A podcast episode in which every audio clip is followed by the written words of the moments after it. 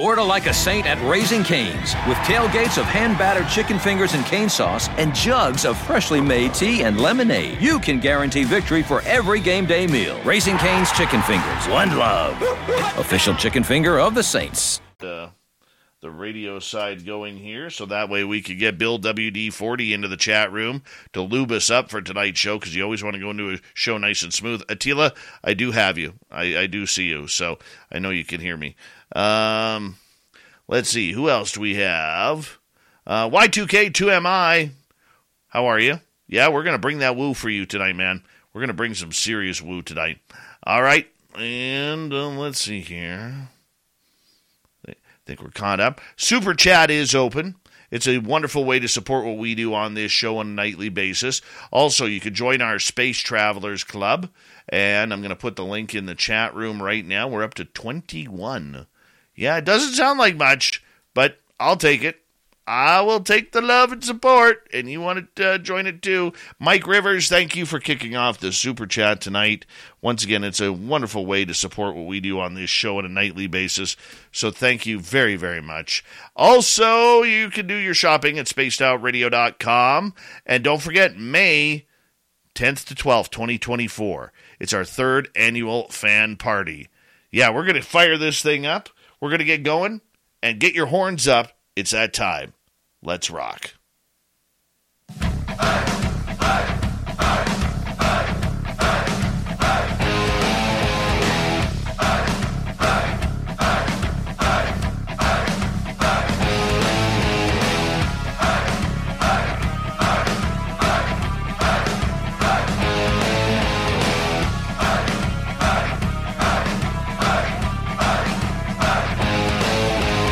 From the mountains of central British Columbia to you listening around the world, this, my friends, is Spaced Out Radio. I am your host, Dave Scott, sitting in the captain's chair of SOR headquarters. We welcome you to tonight's show on our terrestrial affiliates around North America, digitally on Odyssey Radio, TalkStream Live, and KPNL. All of our archives are free. You can join us at youtube.com forward slash spaced out radio. Do old Davey the favor, hit that subscribe button. You can follow us on Twitter at Spaced Out Radio, Instagram at Spaced Out Radio Show, and on TikTok at Spaced Out Radio. Our website, spacedoutradio.com. We have a plethora of features for you. Rock out to Bumblefoot, read the news wire, check out our swag as well. Tonight's show is brought to you by Chive Charities. Help make the world 10% happier by visiting Chive Charities today. You can find them on our website. A power show of information tonight as we head down under to Australia, where Attila Kaldy is going to join us talking about the Yowie and other amazing monsters from Australia. Then in hour number three, Steve Stockton is here with another weird, spooky story, followed up by Little Timmy Senor and the UFO reports. All right.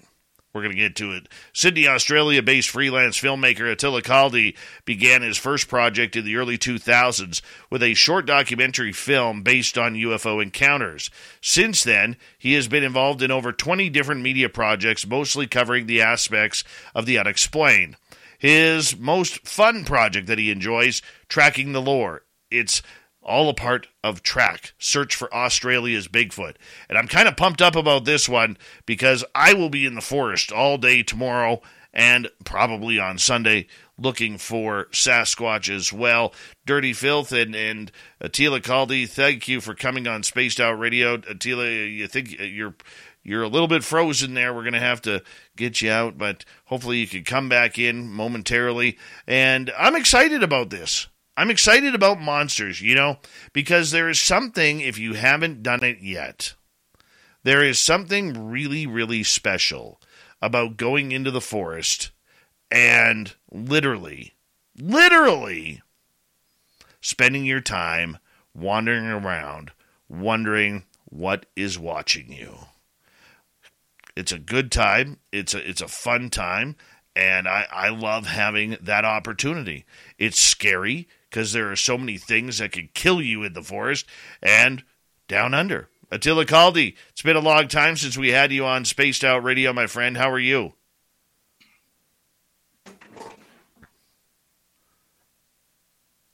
All right, he is freezing on up here. So, uh, Filth, maybe uh, contact him and just say, uh, oh, hold on. I think his signal is coming back. No, it's not. All right, we're having troubles because, you know what? Hey, there's a lot of ocean between British Columbia and Australia. And sometimes the signal just doesn't seem to pop on through. Uh, but, you know, like I was saying, in regards to going out in the forest, where we can really, really hammer home some serious, serious information. You know, you gotta you gotta be careful because it's not just Sasquatch out there. It's just not Dogman or anything like that. You have to watch for the elements, especially at this time of year where bears are most active because they're looking for food, all right, and they are listening for the hunters. And when they hear those gunshots, they don't go running the other way unless they're close no, they usually run towards it because they have learned over years that those gunshots mean that there could be free food there. And if you know anything about bears, they're actually quite lazy animals. They don't like to have a challenge and chase down deer or rabbits or anything like that. They will. They have the speed to do it, but if they could steal something, ah, that's much better for them. You know, it doesn't take as much effort. You know, kind of honestly, it kind of sounds like me near the fridge. Yep. If somebody else is making dinner, it's much easier than if I have to make dinner. You know how it goes. I'm sure you've experienced that as well. So, I mean, the idea behind it is, you know, myself, little Marky Spender, my best friend, we are going into the forest. We are going to be looking around to see what we can find, see if we can find any new trails, any sort of of what do they call them? The, the structures that are in the forest. It's just one of those things where that's what we're going to be looking for.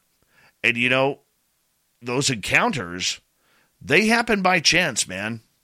They happen by chance and they get into a lot of different different meanings. I don't know what they mean. I'm not a professional. I'm not even a researcher. I just like to go out and look. So we're going to try this again with Attila Kaldy. Attila, can you hear us to now? Yes, Dave. How you going? Hey, it's good to talk to you again, my friend. The, the connection is pretty bad.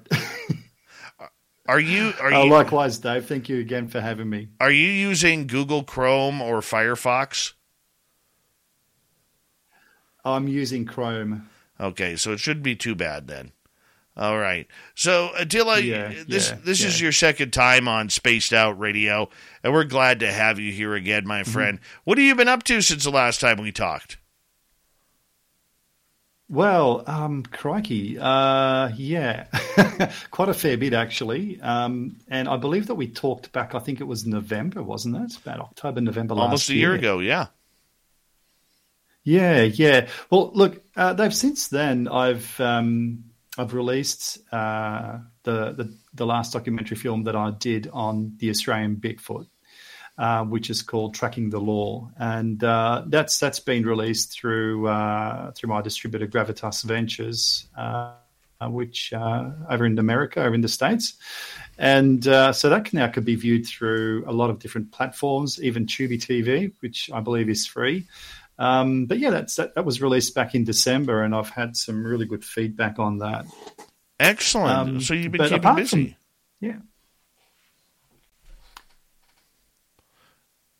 For you, sorry, Dave, you dropped out. Uh, that's okay. That's okay. So you've been keeping busy, which is good, and, and searching for new projects. I mean, for a lot of people out there, especially us in North America, who've had Bigfoot encounters or Bigfoot experiences, we know what it's like.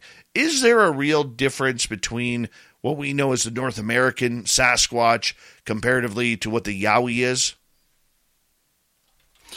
Dave, that's a very interesting question, and there are a lot of similarities. Um, I, guess with the way people have seen what the Australian uh, Bigfoot or the Yowie actually looks like, uh, there, there, are some very similar descriptions over in America that kind of parallel that.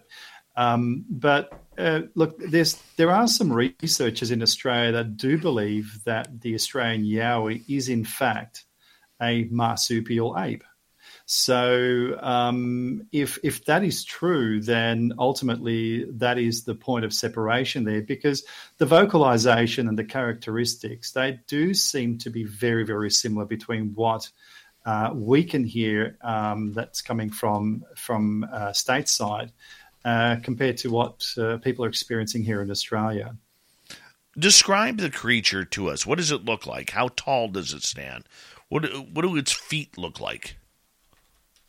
Well, look, it, we do have two, potentially three different types of, of Bigfoot that has been witnessed and seen in Australia, but also part of the Australian Indigenous law. Um, and going from the smallest one is what they refer to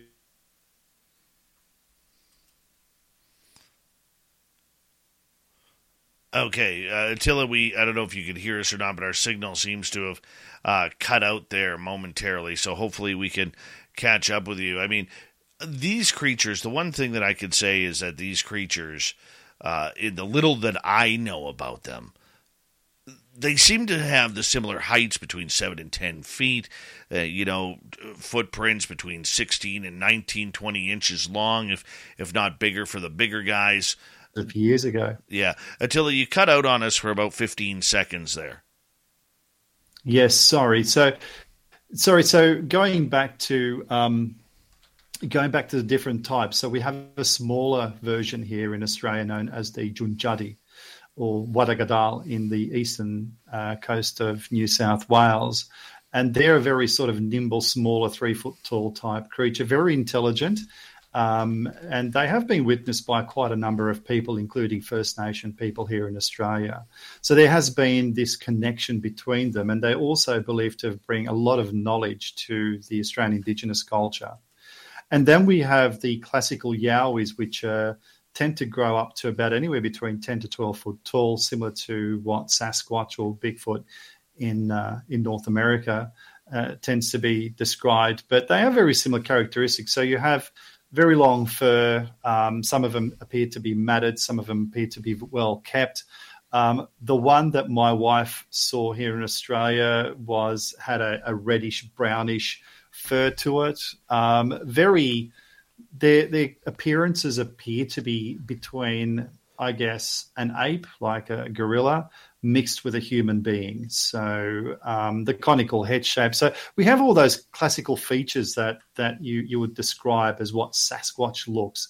So we have those. We have ones with with uh, darker fur. We have ones that uh, that seem to have greyish fur or appear to be more aged or perhaps even an elder that's part of uh, a tribal community.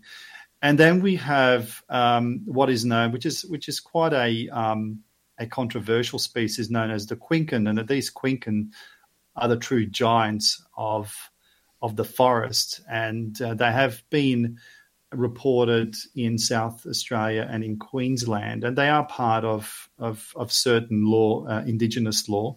But they do grow up to about around 15 foot tall, if not even larger. So they are considered to be the true giants oh, of wow. the forest. And some of the uh, descriptions tend to suggest that uh, these quinkans are a more of an aggressive species than what the yowies are.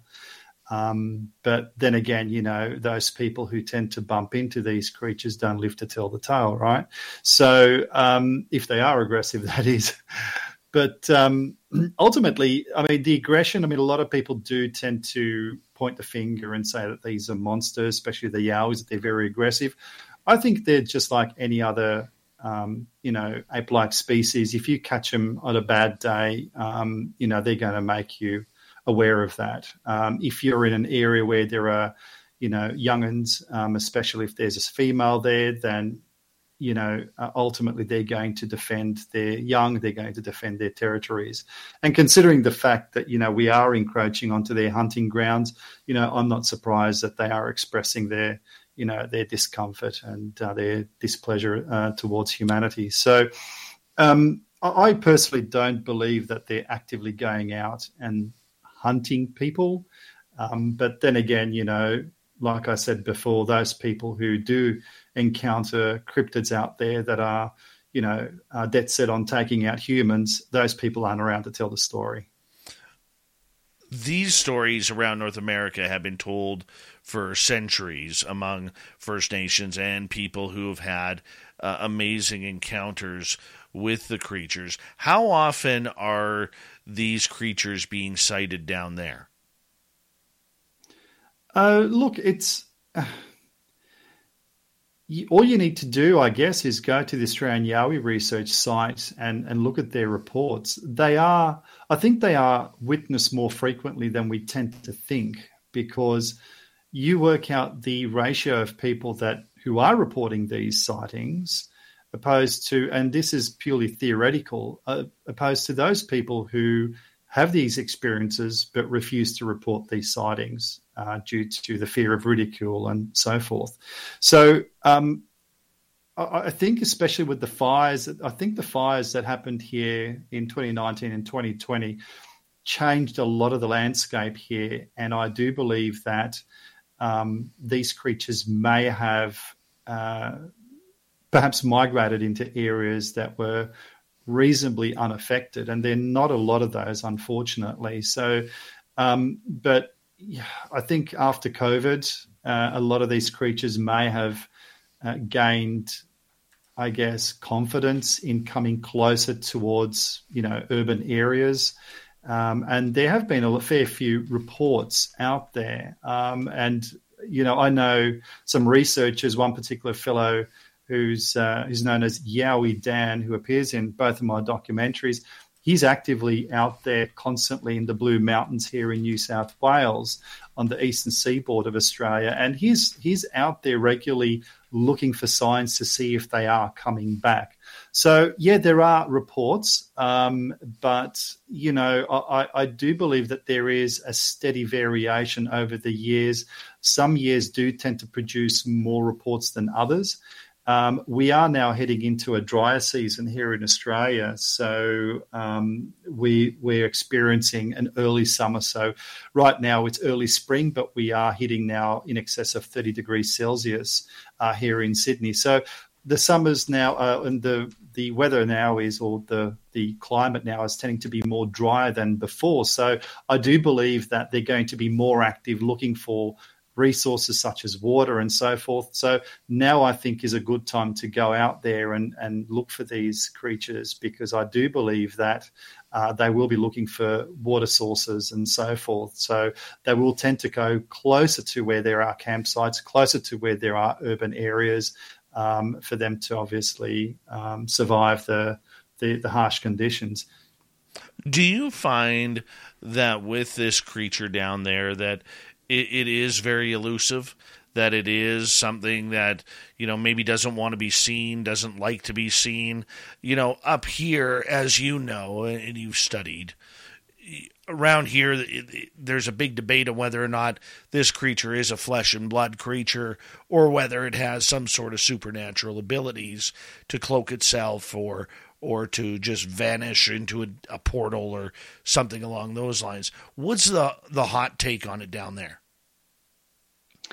Look, I mean, I think in Australia we, we tend to lean more towards the flesh and blood element of of uh, of the Yowies, and talking and connecting with uh, Indigenous people here. I've learned a great deal, especially with making this documentary film. And you don't get a lot of that. You don't get a lot of stories coming from the Australian Indigenous culture about the Yowies because they don't like talking about it. And the reason why is is because of the ridicule over the years that um, that uh, Westerners have, have have have responded, or the way they've responded towards Indigenous stories. So we we tend to believe that they are flesh and blood. Um, in the documentary, one of the elders actually clearly um, makes a, a, a, quote on this. And funny enough, the the Yowie that my wife saw was one of those experiences where this thing was squatting, and she was actually doing a ghost hunt at the time, and she was outside um, this this facility, and this creature was actually squatting next to a bush, which was about almost, uh, I'd say, about just under two meters tall, and it was almost as high as the bush whilst it was squatting down. And then when she did a double take, this creature was gone but she saw it. She saw the fur. She saw how the sunlight was penetrating through the fur. Um, she saw the outline. Um, it was it was a clear visual. So, and a lot of people have had these experiences, but I do believe, and and again, going back to what this elder actually said, that that the the guardians of the land, and this is what they refer them to as the guardians of the land, they will remain as guardians in flesh and blood and in spirit. So interpreting that basically what he's saying is that even though they're flesh and blood now, they are, or a lot of the experiences are flesh and blood. The ones that tend to be more of a spiritual experience are those that have departed or have died, but they do continue with their duties um, of looking after the land, even in the afterlife, as ghosts. So just as people have experiences seeing, you know, relatives that have long departed the physical realm, or even people of a bygone era, you know, why not these Yowies as well? Why can't they come back as spiritual beings after they have departed and continue on with, with what they sworn to do whilst in the physical realm? So I do believe that the ones that we do see that vanish or, or appear and then disappear like phantoms, I do believe that they are that. I do believe that they are spirits or ghosts of a once flesh and blood being. And so do these elders that I spoke to. Um, so I do believe that there is a combination of those two. When we start talking about portals and things like that, I, I look, we simply don't have enough information here about that. I know that there have been some encounters and people have reported some uh, sightings that had to do with what appeared to be portals, but I firmly, I believe at this point in time that the, we do have these two elements. We have the spiritual element and we have the physical element. Yeah, it's a debate that's going to continue until more. This season, your coffee orders are getting warmer and your outfits are getting cozier. The world keeps changing, and so does COVID 19.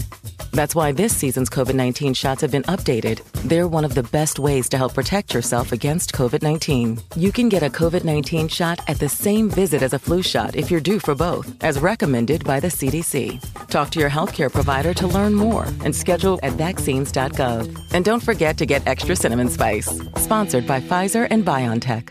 This season, your coffee orders are getting warmer and your outfits are getting cozier. The world keeps changing, and so does COVID 19.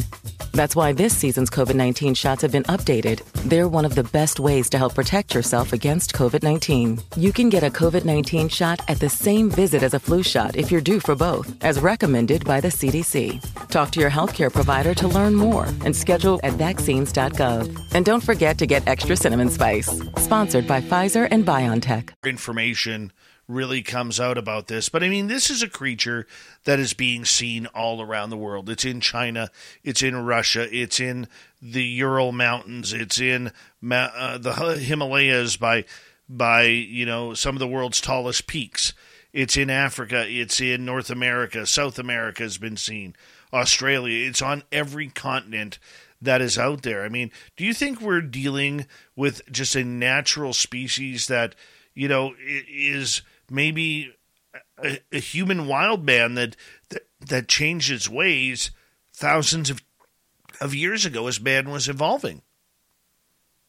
I do believe that. Um, uh, look, I do believe just as humans have adapted to different climates, so the migration out of Africa that occurred, look, I believe about a what about a million years ago or so, forth thereabout, or hundred thousand years ago. I mean, I'm not a paleoanthropologist, so I, I, can't sort of give you those dates. But the migration out of Africa, so we all came from that same region, but we're all very different depending on where we where our ancestors come from. So if you're from the Southeast Asian area, you're going to look different to those people who are let's say, uh, who are in Africa or in, in, in other parts of Asia or in Europe. So I, I do believe that some of these creatures uh, have have basically adapted to their environments. Like my my heritage, my background is is Hungarian. It's from Central Europe, and even there in in Hungary in Central Europe, they've actually had sightings of lemur-like creatures. And when I say lemur, they actually appear to look like a lemur, but around two meters tall and squatting in a tree with white fur. And that the creature that was sighted, and this is going back about 20 or 30 years ago, uh, in a in a forest in northern Hungary, this creature basically saw these people who were taking a night stroll and leaped from branch to branch and then jumped on the ground and sprinted away. So we have a, I think your description of a wild man or, or wild people or forest folk, I think would be, yeah, definitely more of an accurate description. We have about 25 seconds here to go. And when we come back from the break, I really want to know about the aggression of these creatures in your area because up where I am, they seem to be a lot docile. You go down into the United States near the Texas Louisiana border, they seem to be a lot more aggressive in that southern panhandle. You know, you go up towards Alaska and the northern reaches of Canada, this uh, creature seems to be growing into that 12 to 20 foot range. So we've heard rumors. There's a lot we need to discuss with our good friend Attila Kaldy, film director, movie maker, out of Sydney, Australia, talking about the Yowie tonight. We will be back with more Spaced Out Radio when we return right after this. Stay tuned, everybody. We're in for a great show tonight.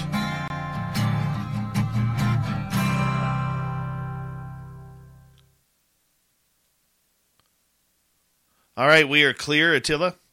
We are clear. How you going, mate? It's been a little while. It has, man. Good to have you back here. Oh, it's a pleasure. I'm happy to be back, mate. Thanks for having me again. Oh, How's that's- things up on your end of the world? Well, I'm getting excited. Like when when you were kind of breaking up at the beginning of the show, there, I was telling everybody I'm heading into the forest this weekend to uh, go look for them.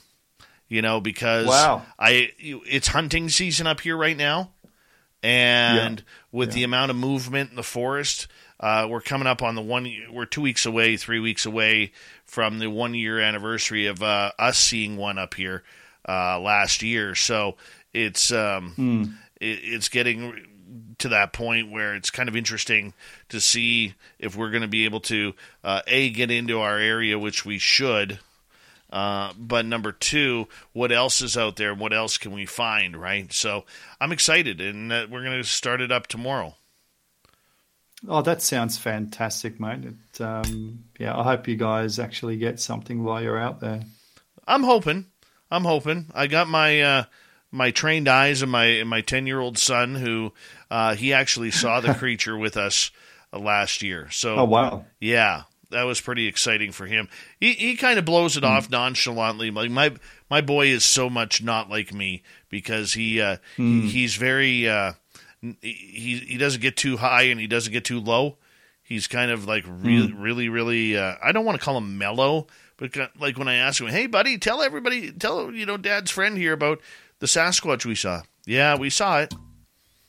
It's like really, Yeah? like, really? Can you describe it? Maybe go into some detail? Nope. He's just, yeah, we saw it. I saw it. It was cool. You know, and that's it. I'm like, I'm like, ah, you don't know how hard it is to say you've seen one. Yeah, yeah. Oh well, no, well that's that's just the way he perceives it, I guess. We all we all have our own way of perceiving Oh, these very things true. when we have an experience, you know. Very true. Um, but good on him. Mm-hmm. So, Dave, question for you. Yeah. How's my audio? Your audio is perfect. Oh, good, excellent. All right, Yeah, fantastic. your audio- Yeah. I'm I'm sorry I had to close the cam off. Um, That's okay. you know, Klaus rang me up and said, "Look, if if I can do that, that you know, if I need to do that, it's okay." And it looks like it's actually um, reduced the amount of data that I'm chewing up. So yeah, Not a problem, my man. Not a problem. You know, it sucks we can't have you on camera because you're a handsome devil, but uh, that's all right. good on you. That's all right. We got you. That's the main thing is you're here. So no, thanks, mate. Yeah. Yeah. I uh, saw you on a TV series with these ladies uh, doing a, a run Oh yeah. in America. Yeah, yeah. Now, uh, my wife and I were watching. I said, "Hey, this is Dave. It was great. You know it's quite a good little series." Yeah, right where they filmed that. That's about three miles from my house, where the studio is right now.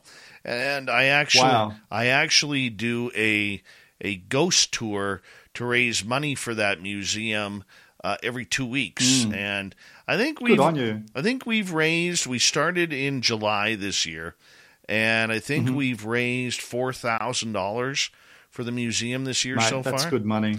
Yeah, Good on you. yeah, Yeah. And, and we donate a hundred percent. We don't keep any profit, and Mm, and it's uh, you know we've been getting good crowds. Like our smallest crowd has been thirty five people. We've we've also been doing private tours. So if people want private tours, it costs like our tour is about twenty five dollars a person.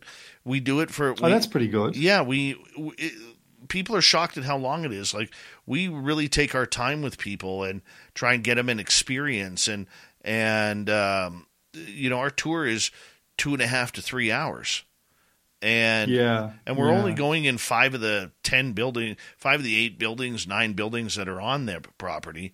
But uh, that barn, that barn that you saw uh, with that Yep. photograph, remember the photograph right at the beginning?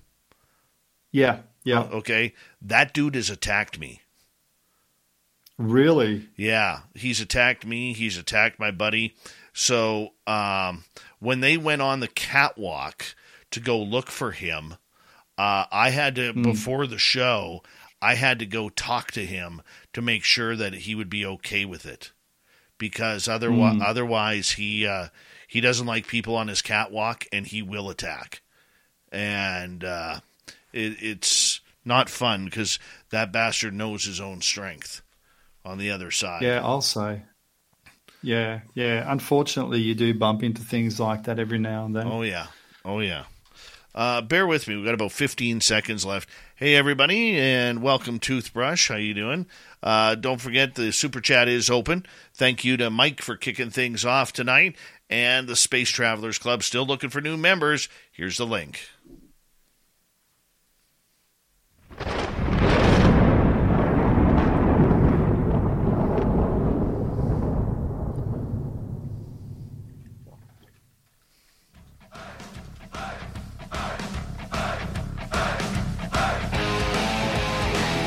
Second half hour of Spaced Out Radio is now underway.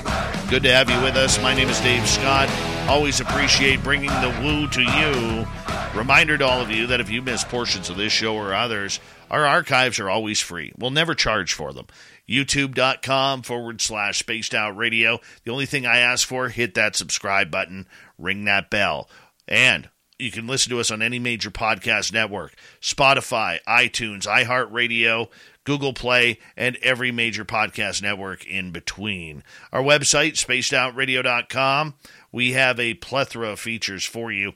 Rock out to Bumblefoot, read the news wire, check out our swag. Follow us on Twitter at Spaced Out Radio, Instagram at Spaced Out Radio Show, and on the Space Travelers Club on Patreon. Here we go. Attila Kaldy is here. He's a filmmaker out of Sydney, Australia, chasing down the ever famous Yowie. And Attila, thank you so much for being with us tonight. Very much appreciate any chance we get to talk with you here, man. Thanks for having me, Dave. Much appreciated. I want to talk about the aggressiveness of this creature because up here in North America, where I live, it, it, it's known more as a docile creature. Doesn't want really anything to do with humans, but very curious. It'll come up, sneak up on you, and maybe just watch what you're doing if you're having a fire and or uh, you're you got kids playing around. Like when I go out in the forest, I, I try and bring my son all the time because you know how kids play and they're laughing on their own and they're you know they're hooting and howling and that seems to draw them in here. Down south, when you get into some of those areas that are a little bit more violent, like the, the bayous of Louisiana or the swamps of Florida, you get into a more aggressive, smaller creature who seems to, to really, really try and challenge people who are witnessing it. Yet, if you go up to northern reaches of Canada and up towards Alaska, the creature seems to get a lot larger and a lot more hard to see, but a lot more angry as well for its territory. What's the creature like down there? Well, there, there is a, a, variation of different reports. So uh, we, we ultimately it's very similar again, where these Yowies tend to avoid human contact at all costs. So uh, as soon as you know, there've been quite a few sightings where people have actually seen basically just the back of them as they walk away in the forest. It's like they just don't want to have anything to do with humans, um, and I, I, can understand why. Uh, and it's you know, if if we go back and look at what uh, colonialization did here to the native folk, I think that there is an element of storytelling there. And this is just my theory, but um, I, I, do believe that these stories are echoed through not just through the indigenous community, but through these forest folk as well. So, and I do believe that history has left this stain, and it's a permanent stain. And um, I do believe that that may well be one of many reasons why these uh, creatures, these forest folk, tend to avoid humans. But I've I have experienced their aggression um, back uh, in 2013 when I, I was hiking uh, into the Blue Mountains, down into the valley uh, not far from uh, Katoomba, where the Three Sisters are. And I think a lot of people know or have heard of the Three Sisters because it's one of the iconic geographical, um, you know, uh, places, uh, or should I say, monuments built by nature um, in Australia. But when we did go down into the valley, and this was back in April 2013 uh, we were in an area um, where ultimately not well you don't get people down there at night time. So as soon as darkness start to fall all the hikers basically venture out uh, climb out of the, the valley and get into their cars and go home. Uh, only people who actually camp in designated campsites and these designated campsites if you could imagine you're basically walking parallel to this massive cliff. It's a it's it's essentially like a rainforest. You got these tall ferns, made big canopies of gum trees and uh, and fern trees alike, and it does get pretty dark in certain spots there, even during the day. So you're basically walking around the edge of this big cliff, and um, and as you're as you're heading towards the valley, it, the, the forest tends to get denser. There's more water down there, so um, you don't get many people that actually venture off the trail. So there are a couple of spots off the trail, but in this particular night, um, we were alone. So there was uh, three of us there, um, actually four counting myself, and as the wind picked up, we could actually hear movement between the trees. And these movements were on a high ground. So, and it also appeared to be coming in from both ends. So we had this movement, which seemed to be quite a heavy movement, coming from the high ground. And above us, there were a couple of fallen out trees, but there was also a platform out there where, you know, anyone or anything could roam, but you could feel the heaviness of this thing moving because there's there's a lot of compacted um, uh, you know debris like leaves and bark and so forth. So when something heavy is moving, you could basically feel it vibrate throughout the ground, and this thing did that. And as the wind picked up, the movements became more intense, and then we started hearing movements from both sides, not just from the high ground, but both to the left and right hand sides of us. And then these trees or these sticks were launching above our heads like missiles, and then this big rock, probably the size of a of a, a softball, probably even larger, just landed right next to me. And that's when we decided to, well, we got to get up and leave because someone's going to get killed. Because that rock, if that would have hit any one of us uh, in the right place, it would have been all over.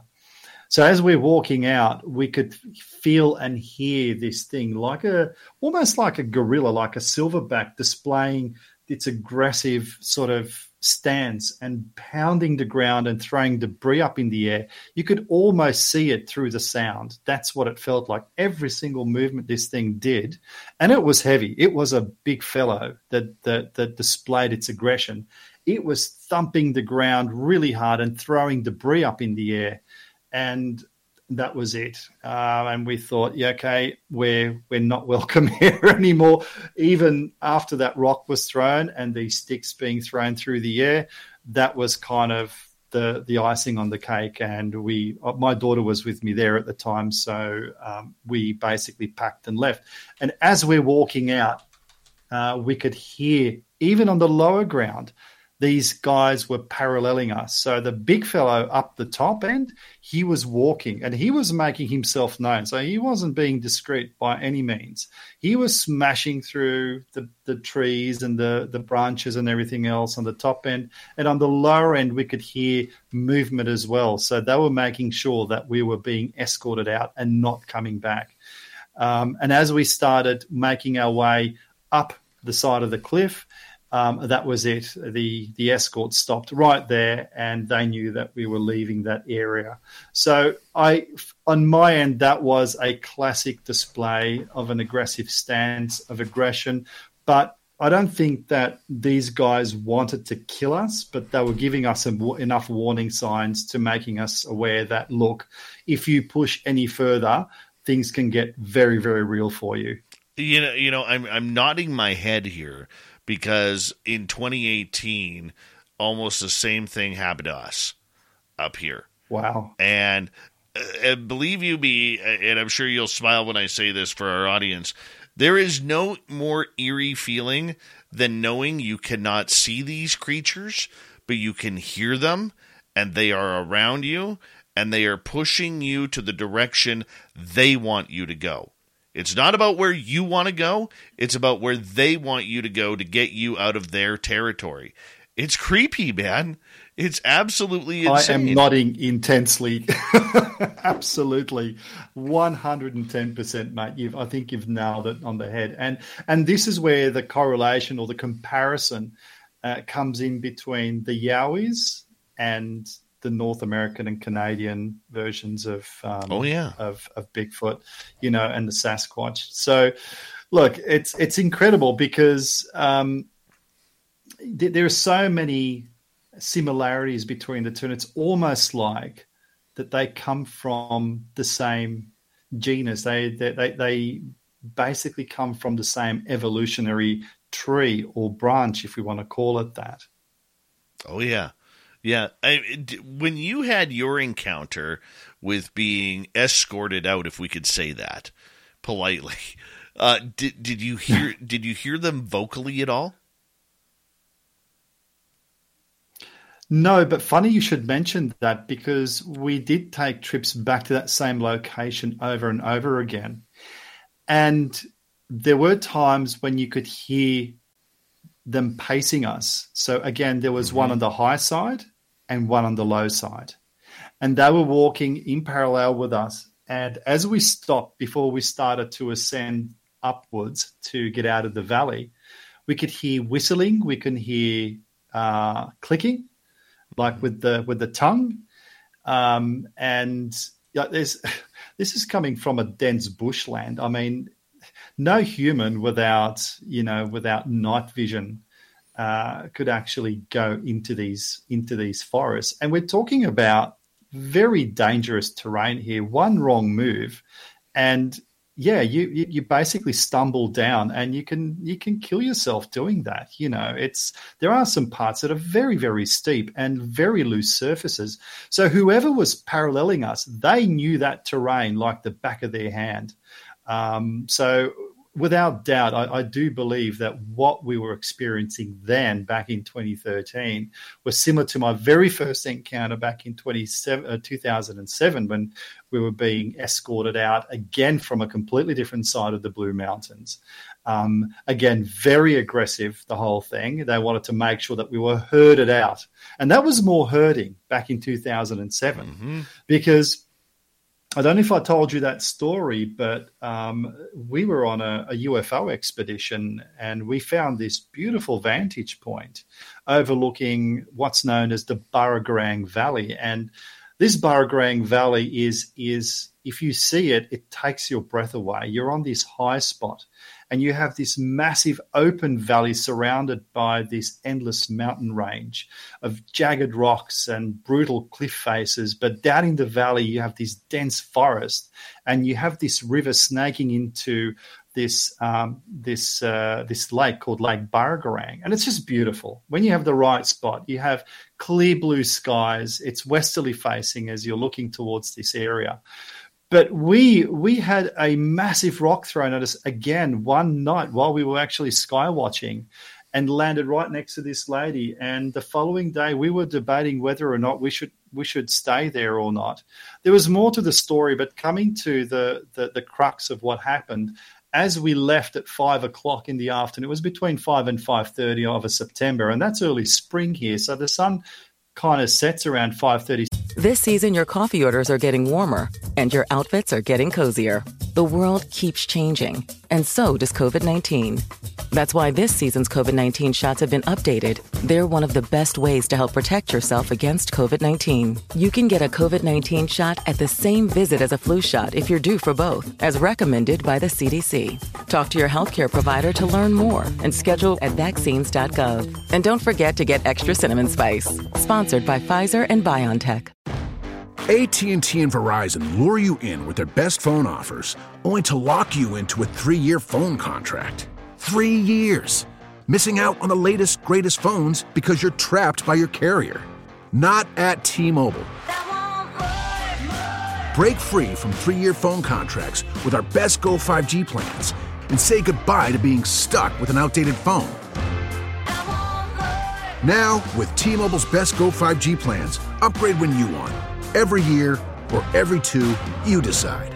At T Mobile, you have more choice than ever to take charge of your upgrade, all on America's largest 5G network.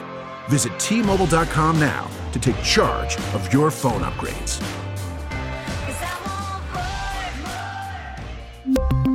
One year upgrade on Go 5G Next requires financing new qualifying device and upgrading in good condition after six plus months with 50% paid off. Upgrade ends financing and any promo credits. Ctmobile.com six o'clock, and it gets dark around six.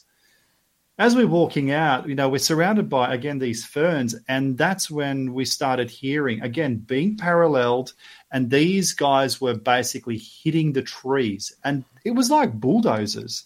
I've never in my life felt such force in a forest and these things were moving like machines and mm-hmm. hitting the trees with these big sticks. And these sticks were, when they hit it, they were echoing, and we were going so fast. One of the guys actually had an anxiety attack. In fact, we, we first thought that he was having a heart attack because of the stress. And that was a, that was probably the only time in my life when I first thought, this is it, I'm not going to make it out alive out of here because what's going on here? There's no chance in hell we're going to survive this. But regardless, we we we carried on and we got out. But that was another display of aggression and being herded or escorted out. But I think it was more herding because they were hitting the trees from both sides, making sure that we're move along, get out. We don't want you here. You know, and once again, I'm I'm nodding in agreement because in 2018, uh, what started our encounter was we heard that gibberish type, what they call samurai chatter, in the forest. Yeah. And we were yeah. on a paranormal investigation when this happened. And because the area where we were was one of, it, well, it's considered Canada's largest unsolved mass murder. And it's still an open case today. And in 1965, an airplane flying over our area had a, a bomb on it that blew up the plane, and all 52 passengers and crew were killed in like 30 miles from from my house. And so when we went in there to do the paranormal investigation in 2018, we didn't expect Sasquatch. And we went in armed, and my uh, my buddy Mark, who uh, who I'll be going out with tomorrow, he never believed in the creature until he had something bipedal coming at him through the trees, while the other one had snuck up behind my buddy Merle by about 15, 20 feet. If that. Wow. And I'm caught in the middle. And where's the exit? It's in between us on the way out. And believe it or not, we actually went back this past summer to that area to with a camera crew to film a a uh, potential television pilot and we were there at night.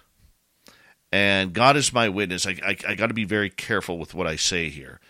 Um, but God is my witness. I will never go back there at night again. Again. I was absolutely petrified. We had everything that you could imagine happening to us on those two nights of shooting out there. And yeah, our friend showed up. One of his friends was way like mile, a couple miles away, and you know the big long roar that that you hear mm. on that we had the big long roar happen. It was absolutely creepy, creepy, and that's incredible. Yeah, so I am. Uh, so, why do you think that happened, or why do you think they did that? I have a theory, and I don't know if it, it works down there. Okay, but I have a theory after hosting so many of these shows and talking to so many researchers that these creatures seem to pop up around areas of tragedy a lot. Mm. Okay, and considering that we are at a place where 52 people died, I strongly believe that they are protectors of that land. Now, I know that sounds a little bit more woo than maybe that, that you're used to, but I, I strongly believe that there is a a real tie between a lot of these creatures and places of death. Uh, there's a lot of Sasquatch and Dogman sightings, you know, around cemeteries. Why is that? Mm. Why are we in the middle of a forest where there is literally one enclosed road access? And when I say enclosed, like you're not going to get a big truck in there. Okay, you need an ATV or you need a smaller Jeep type vehicle in order to get in there you know, you're not just going to, um, you know, have a, a you know a giant SUV or, or pickup truck get into these areas, and hmm. And I think these these creatures are, in my opinion, are have a at least some sort of spiritual sense to take care of these hallowed lands. Now, is it true or not? I don't know. It's just a theory but it makes me wonder. It's a very interesting point, Dave. Really is because um, some of these places that um, that there have been uh, encounters here in Australia, I believe, uh, are tied to you know incidences of going back to uh, colonisation. So, right. I mean, I think you could be onto something. Yeah. Now, I, I like I said, I don't know. But you know what? Everything starts with a theory. I could be wrong or it could be right. There's no in between. You know, but it, well, that's right. It, it's something. It's something for you. Like even down there, when you talk to your friends and fellow researchers, just ask them that question: How many sightings around places of tragedy do we have? Mm. And that's something I will be definitely asking because uh, it would be interesting to see what ratio actually does connect these sightings to places of you know of tragedy, as you say. Absolutely, absolutely. So the creatures that were chasing you out, did they ever give you a look at them? Because ours didn't. No, no. The only the there are two times that I've actually seen personally these creatures. And one again was in the early 2000s. We were doing a another night watch up up in one of the mountains, and um, as I was walking back to the vehicle at night time, uh, I had a very cheap little Gen One monocular with me, so I was using that as a guide to to walk my way um, towards the car because I didn't want to lose my night sight. So once I turned the torch on, that's it. You know, you lose your night sight if if you um, you know if you want to turn back off again and you're sort of thumbling around half blind. So I was I was using the um, the monocular with one eye and. Um, and, and as I was walking through the track, there was this big shadow that was standing at the end of this trail. Now, this trail was fairly straight, and it would have been about probably about 20 meters from where I stood, and this thing basically towered over the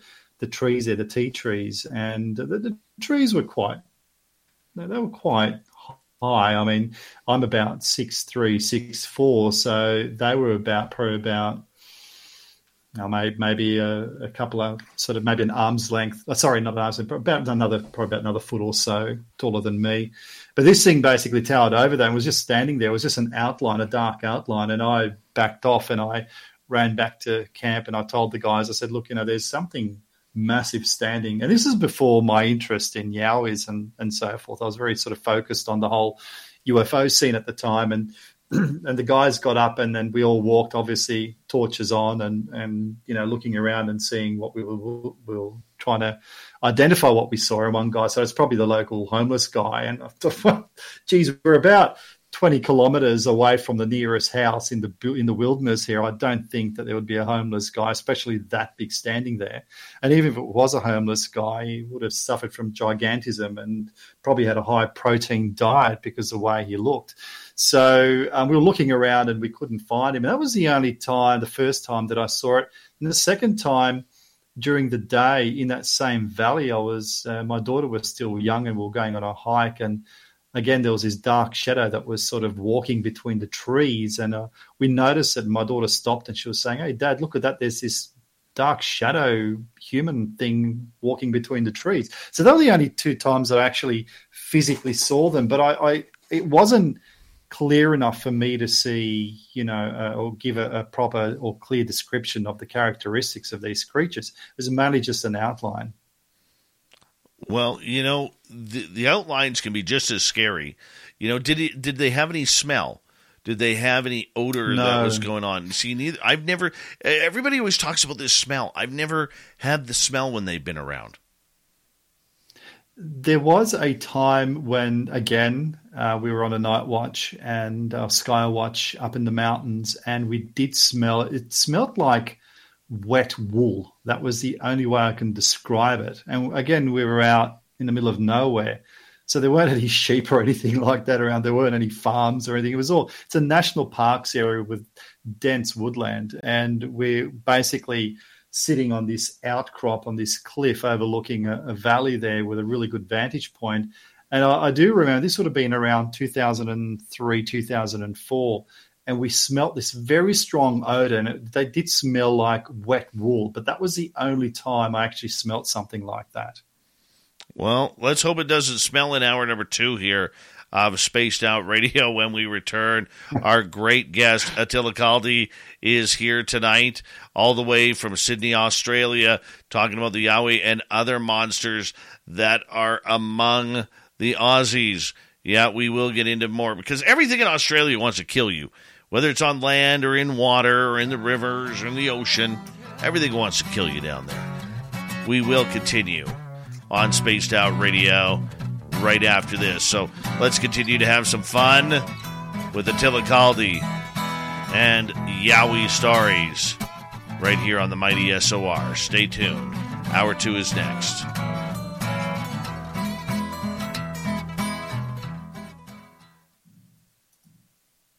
All right, man. We are clear. Awesome. Hey, uh, just out of interest, um, have you interviewed John Kershaw by any chance from Creepers Cryptid? No. Um, he, had a dogman encounter here in Australia. Actually, took a photo of it, which appears oh, wow. in, um, in Tracking the Lore at the end. Um, so, if you want uh, someone from down under uh, on your show talking about Dogman encounter. This guy's actually got an image, and he's happy to share it. Wow, of a Dogman, uh, and it did appear in in the documentary. So I actually went to the site and and did some site measurements and everything well, else, and it's quite interesting. That'd be mm. great. Yeah, get his information to Dirty Filth, and uh, yeah, I will. Yeah. yeah, let's track him down, guys. I'm going to be right back. Dirty Filth, we're turning it over to you and your beautiful art. So don't forget to turn your microphone on. I didn't forget to turn my microphone on this time. Hi, Attila. How's it going? good, mate. How are you? Oh, not bad. That's good. That's good. Hey, look uh, cool. again. Thank you so much for that. For that. Um, for that uh, painting of yours, that drawing. It was it was fantastic. Uh, no worries. I get. I'll get another one. I'll send to you here too. Because oh, lovely. Uh, every every time someone comes to my office, they actually that's the first spot they actually go to, and I say that's a flipping awesome picture. well, this this time I'm drawing a Yowie inside a UFO. the two gray aliens are talking, and the one guy saying, "You left the keys in the ignition again." and the other guys just say, "Oh, nice. my bad." Nice, nice. Luckily, nice. they probably don't know how to fly a UFO, so we should be good on that end. Yeah, they they they could thumble around a little bit and maybe nosedive it into something. You know what was interesting you said earlier was the the phantom spirit aspect mm. of them. That was because I kind of thought, you know, if humans can have a ghost, and why shouldn't something else that's intelligent enough and flesh and blood and that was that was pretty interesting. I had to scribble a little bit of notes down there.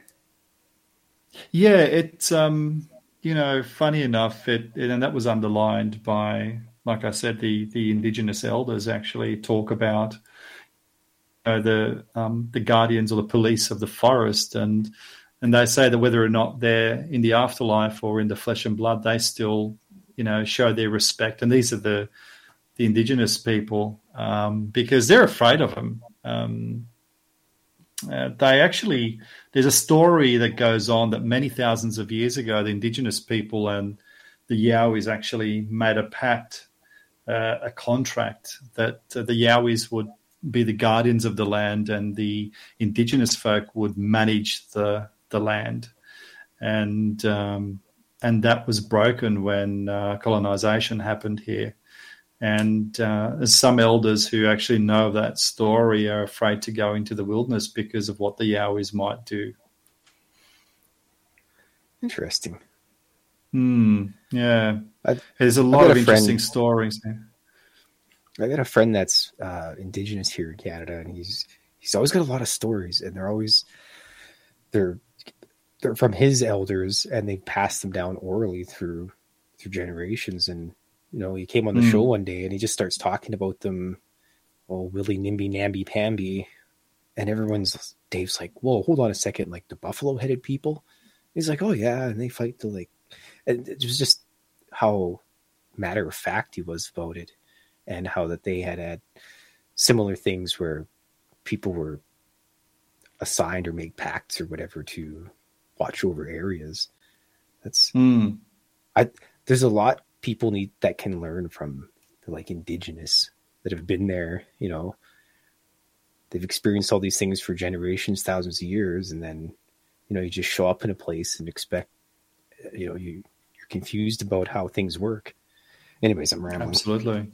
No, no, no, no. You, you're 100 percent right because they have an intimate knowledge of the land and the the creatures that live there. You know, um, and uh, I actually spoke to uh, because one of these elders became a good friend of mine. So we we every now and then we go down south and we sort of go to their property, and I was just talking to him, and because this whole dogman thing, I mean, for me the dogman uh, creature fits in well with Europe and, and, and the Americas because of the wolves, and maybe maybe they are a descendant of of the dire wolves in some shape or form. I don't know. Um, but in Australia, it doesn't really make sense. Um, I mean, we do have dingoes here, but they're not, we never had massive dingoes. But the only large marsupial creature that could resemble a dog man was the marsupial lion. Um, and and that was something I brought up with this elder. I said, is it possible that these marsupial lions – may still be around and may have adapted to the land so well that they're able to walk on legs. And his response was, he says, "We know that they're around, um, but he says anything's possible. Wow. Adaptation to a new environment um, can can potentially be possible. And uh, apparently, they went extinct about forty to fifty thousand years ago. Right, right. Wow, that's amazing. Amazing. Yeah, they're known as Thylacoleo carnifex, so the largest marsupial predator ever to live. We have about uh, 30 seconds here, so I'm just going to take on over here and uh, thank you, Dirty Filth and Attila. Uh, thank you to Mike and Cat Chaser for the great super chats. It's a wonderful way to support what we do. The super chat is open, and you can also join our Space Travelers Club on Patreon as we speak. Come join us. It's a lot of fun over there. And you can do your shopping at spacedoutradio.com. Here we go, everybody, with the next hour.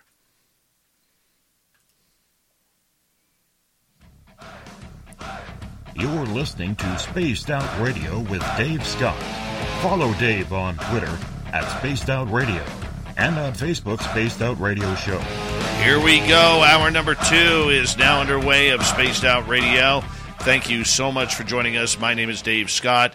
Very much appreciate earning your listening ears wherever you are on this beautiful planet we call Earth. Hello to everyone listening in on our terrestrial affiliates around North America, digitally on Odyssey Radio, TalkStream Live, and KPNL. All of our archives are free. Join us, will you, at youtube.com forward slash spaced out radio. Do old Davy the favor, hit that subscribe button. The Desert Clam has set the password for tonight in the SOR Space Travelers Club. Jarvie. Jarvie is your password. Use it wisely, space travelers, as the clam sets the password each and every night right here on Spaced Out Radio. Our website, spacedoutradio.com, we have a plethora of features for you. Rock out to Bumblefoot, read the news wire, check out our swag, follow us on Twitter at Spaced Out Radio, Instagram at Spaced Out Radio Show, and you can join the Space Travelers Club on Patreon. We continue talking down under with our good friend Attila Kaldy, who's a filmmaker and documentarian out of Sydney, Australia, who's chasing down the monsters on his continent. We've been talking about the Yowie and other creatures, and we're going to continue on right now. Attila, welcome back to Spaced Out Radio. Thank you, Dave. Before we go into the Yowie a little bit more, I want to ask you just about this because this creature totally, totally, I believe, is still out there and that is the Tasmanian tiger. I, I really do believe that it is still out there and and roaming around. What do you think? Oh, I I completely agree. I mean, um, funny you actually ask me that question because uh, a couple of weeks ago I was actually talking to a good friend of ours, and then she brought up a uh, a sighting of um, of a Tasmanian tiger she had in Tasmania, in the southern part of the island. Uh, she was riding on a motorbike, and they're doing a, a, bike tour around Tasmania, and they just happened to pull over to the side of the road, and uh, she um, she basically just stepped off to stretch her legs, and and right in front of her, this uh, striped creature. Well, the hind the hind end was obviously striped, so the back end of this creature was striped, but it was very sort of um, very sleek looking, uh, brownish sort of greyish fur, and it just seemed to have galloped along into the bush. And um, you know, it just had that classic resemblance of a Tasmanian tiger. So, um, no, 100%. Uh, they've seen them on mainland in Australia. Um, they've had a lot of sightings in Tasmania. Um, so, look, to be honest, I do believe that they are out there. They're just a very, very shy creature. Yeah, I mean, you look at it, this creature is supposed to be extinct since 1931. We're coming up on a century of that pretty quick here. And I, I just, I don't know why. I just believe this one is still out there because Australia just, and the islands around just have so much remote land and remote areas for something like this to easily hide. You know, I mean, would I be wrong on that theory? This season, your coffee orders are getting warmer and your outfits are getting cozier. The world keeps changing, and so does COVID 19.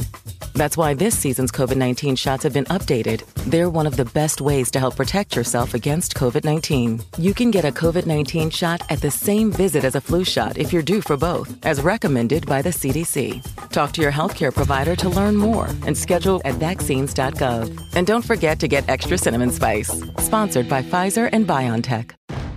AT&T and Verizon lure you in with their best phone offers, only to lock you into a 3-year phone contract. 3 years. Missing out on the latest greatest phones because you're trapped by your carrier. Not at T-Mobile. Break free from 3-year phone contracts with our best Go 5G plans and say goodbye to being stuck with an outdated phone. Now, with T-Mobile's best Go 5G plans, upgrade when you want Every year or every two, you decide. At T Mobile, you have more choice than ever to take charge of your upgrade, all on America's largest 5G network. Visit T Mobile.com now to take charge of your phone upgrades.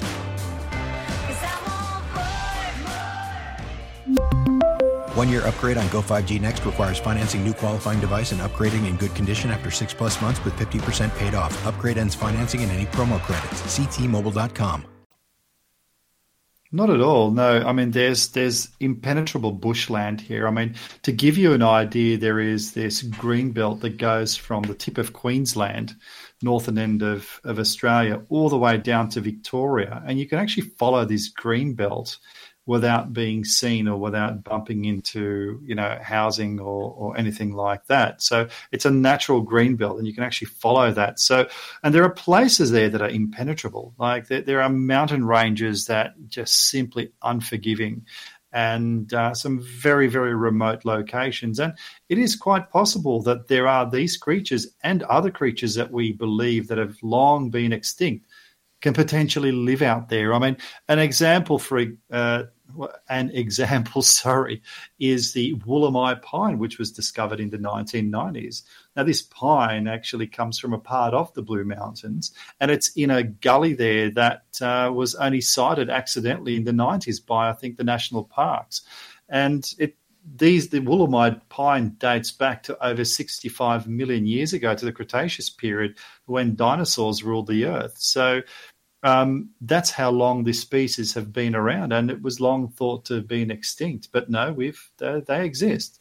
So again, look, it, this is just a classic example of of something that that exists in a remote part of the wilderness, and there are many areas there that humans have not have have haven't been to because of the remoteness and because of the uh, of the terrain. So yeah, definitely. What do you think the numbers are? On this creature? Do you think there's a hundred of them, fifty of them, 200, 500 that are just in these sporadic locations and you know trying to rebuild their own species? I couldn't give you a number, but what I can say that there is a decent population considering the widespread um, uh, reports that have been coming in. And these reports have been coming in from anywhere, all over the east coast of Australia. There have been sightings in Western Australia, South Australia, and naturally in Tasmania. So, for for these sightings to occur all around the continent, there's there has to be a decent population out there, and these are the only the ones that we're seeing. Uh, not counting the ones, obviously, which is impossible at this point in time, of those that we're not seeing. Are people in Australia, Tasmania, are they quite protective now of this creature where if they do see it, they're not reporting it because they just want to leave it alone to try and hopefully see it come back? Well, there's definitely a conservation element to it, and there are people who who think that way, and I have great respect for those people because the last thing you need is reporting these animals at a specific location and, and having, you know, um, who knows who going in there and interfering with their habitat. So, um, yeah, definitely, there is an element of conversa- uh, uh, con- uh, conservative or con- con- I've lost my words. uh, there's an element of, of uh, protection, um, definitely. Um, but um, look, uh, at the end of the day, there are the people out there who who will report it, um, and there are those who um, who who simply misidentify it for something else. And we have to we have to also accept the fact that there is a lot of misidentifications out there. So, um, what portion or what ratio we're looking at, I mean, it's anyone's guess. But um, have, uh, there's, it, look, there's definitely there's definitely an element of protection. There's no doubt about that. Have there been any videos that you have seen that have convinced you that this creature is still 100% alive? There, there have been some videos that have been taken, um, but again, they're very unclear. So it, look, a, a, smoking gun is very, very hard to get because these sightings happen at random, and when you see these things, you try to you know, you try to decode what you're seeing because it's you're looking at it and you think, well, it looks like a fox, but it's it doesn't move like a fox. Is it a wild dog? I don't know what this is. And by the time you think, crikey, I've got to grab my camera or my phone out to take a film of it, look, this thing is long gone anyway. And a lot of these, a lot of these videos are done with very low resolution cameras, or even with a phone. And even if you zoom in, I mean, these cameras have got very small sensors, um, and you're not going to get the best video out of them. Uh, so, um, look, at this point in time, I don't feel that we do have a smoking gun, but if, if we do have one, that I don't think it's been displayed to the public yet. Mm-hmm. What would it mean to your area, to your country, and so on and so forth, the entire Australasia area, if all of a sudden this creature was found to be alive? Oh, um, I think that would open up a whole new can of worms, to be honest. Um, to give you an idea, the Black Panther in Australia. Um, I have a good friend of mine who um, who is part of a faculty, part of a university, and they were ready to go public with a confirmation that the Black Panther is in fact alive and living in certain regions of Australia. And in the last hour, I think, of actually going to the media or press to to make this declaration. It was an official declaration, would have been an official declaration. Uh, someone put a stop to it. So, look, I, I do feel that it would open up a whole new can of worms, and I think it would come down to environmental protection. I think it would affect uh, a lot of industries out there, especially the logging industry. Um, I think conservation would be uh, would be what we would consider as as proper land and, and environmental conservation. I think the law would change because uh, the environmentalists, especially those people who are responsible for protecting our environment and our forestry, uh, would have to sit down and would have to rework their um, uh, their um, their laws and uh, and the way we consider what land conservation truly means. So there would definitely be a major change, I think, in our regulations. Um, and I think that uh, it would be a very expensive exercise, but I think there would be a snowball effect and it would affect a lot of industries. The thing is, though, you just don't know how this would affect things like the tourist industry as well, um, how it would affect real estate, because how do these people how do people respond to you know to a an official declaration that something that's believed to have gone extinct now roams the wilderness? Um, and if, if a confirmation like a confirmation like that would get out, we, we simply don't know how the public would react to it and how that would affect you know our economy. So mm, it's it's a very interesting question, and I think there a lot of the responses would be very delicate. Never, never mind poaching, because the minute you know that that you come back and say this this creature is real, that opens up a, a whole big door for poachers looking for that you know instant multi million dollar paycheck in order to uh, get one for some you know uh, narcissist collection. Absolutely, and I think also uh, uh, largely, I think trafficking overseas for something like this into certain countries would have an extreme value.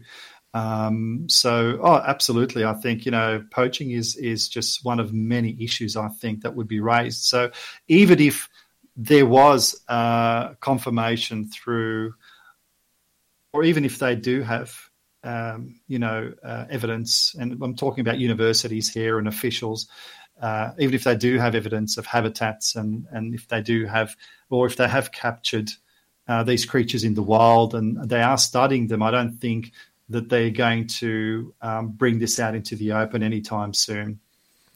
Is there a push to get the Yowie and its fellow creatures like it uh, under some sort of protection order as well?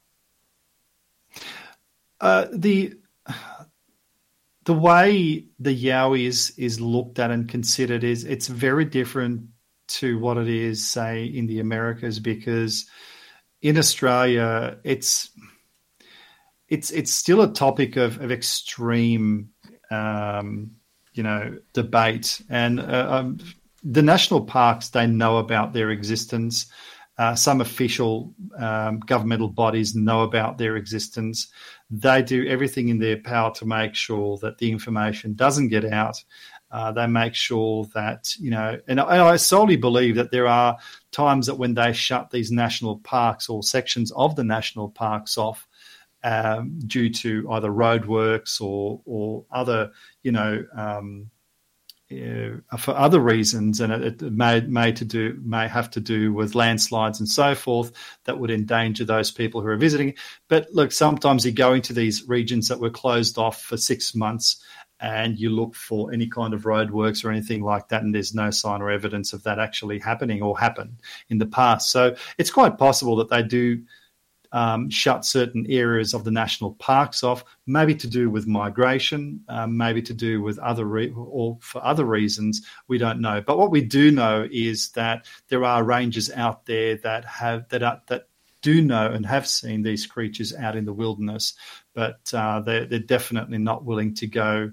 Um, you know, uh, willing to go um, in front of a camera or, or go you know, or make official statements about it. I have a few questions from our audience uh, coming on. This season, your coffee orders are getting warmer, and your outfits are getting cozier.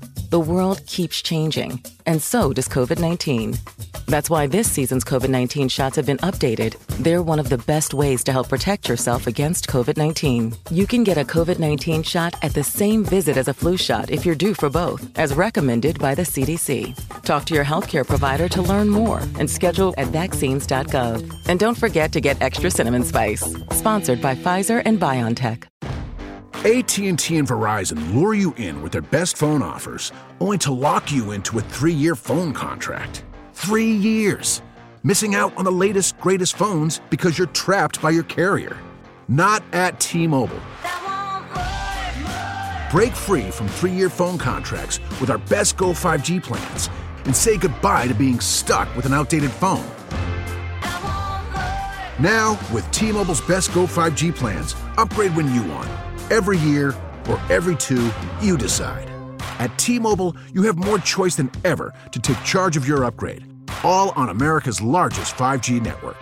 Visit T-Mobile.com now to take charge of your phone upgrades.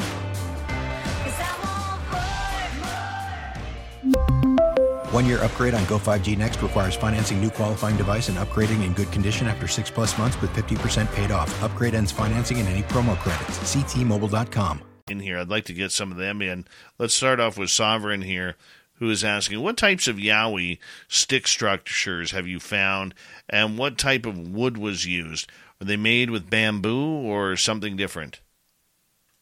Well, bamboo is not an indigenous um, uh, uh, tree or, or, or, plant in Australia. Um, but the t- tree structures that we've seen, and we, we've actually encountered a lot of these tree structures, and that was in the first uh, Yowie documentary that I did, Track Search for Australia's Bigfoot.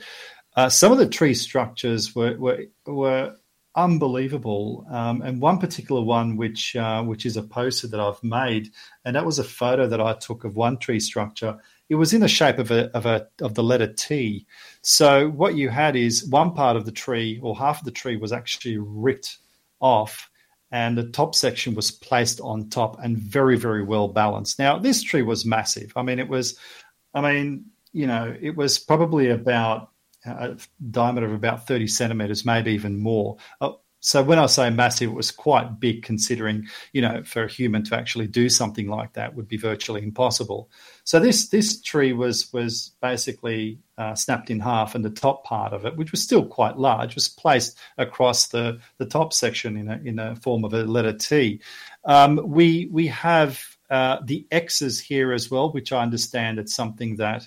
Um, that has been uh, witnessed over over your side, Dave. Um, so there are these X's. So these X's have been placed in certain areas.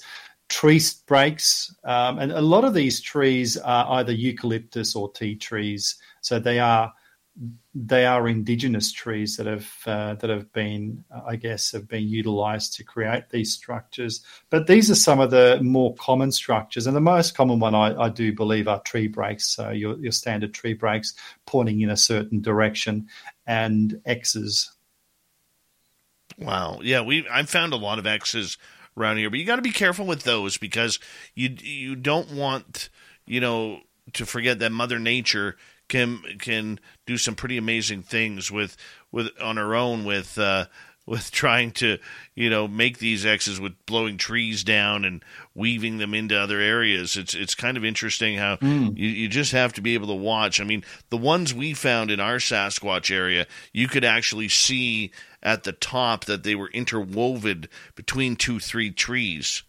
You know, so it was kind of it was kind of interesting to see how that played out compared to just trees that fell into that area. You know what I'm saying?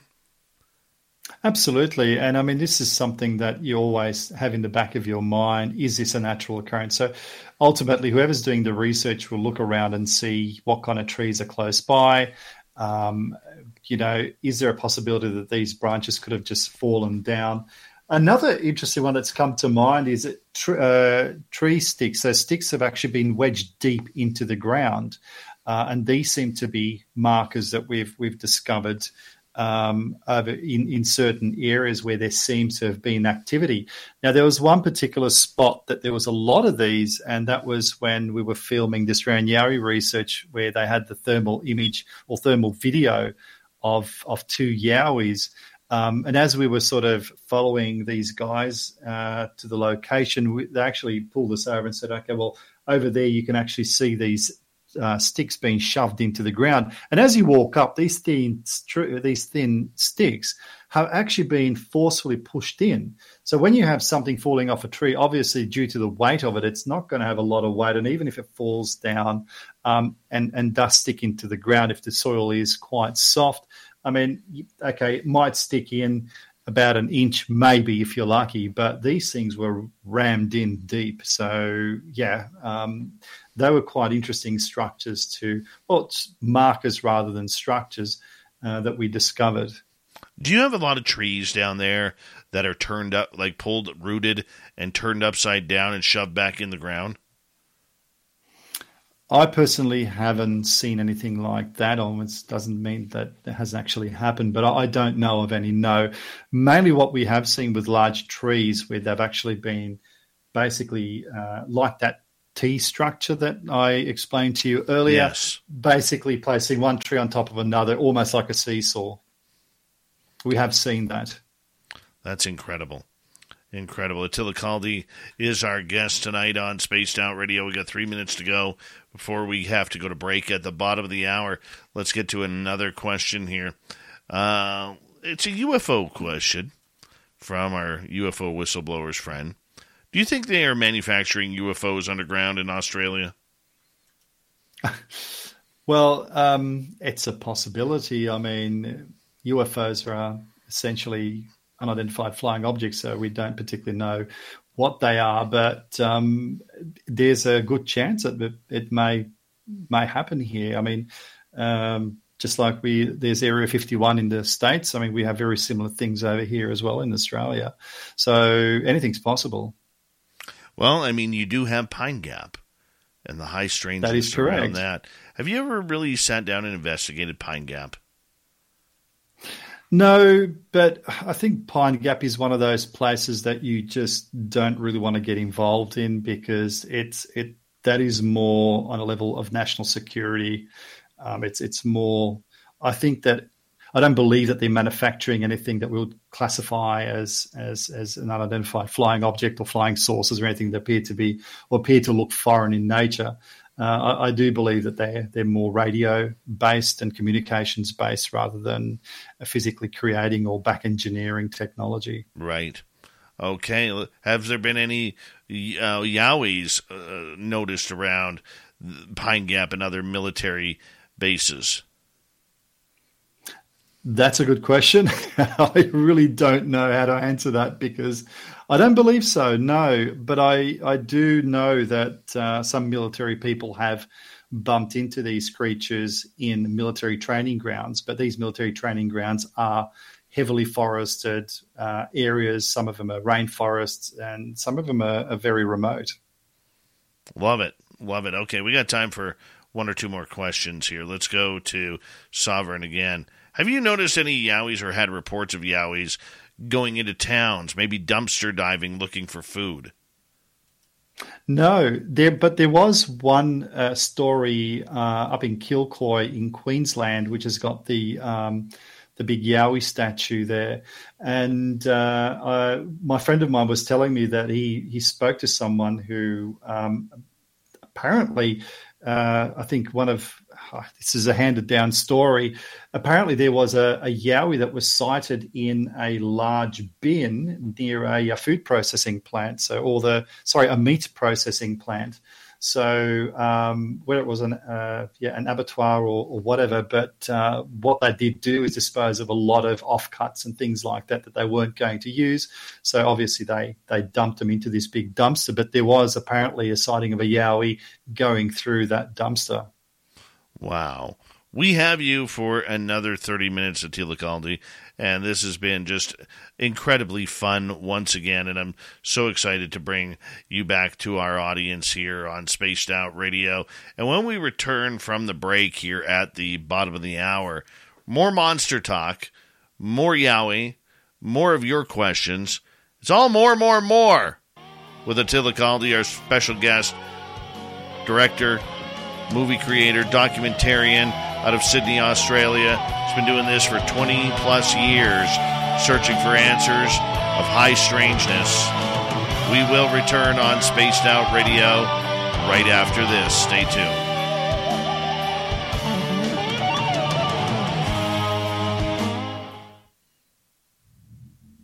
All right, we are clear. All is good. Wow, this is flying by.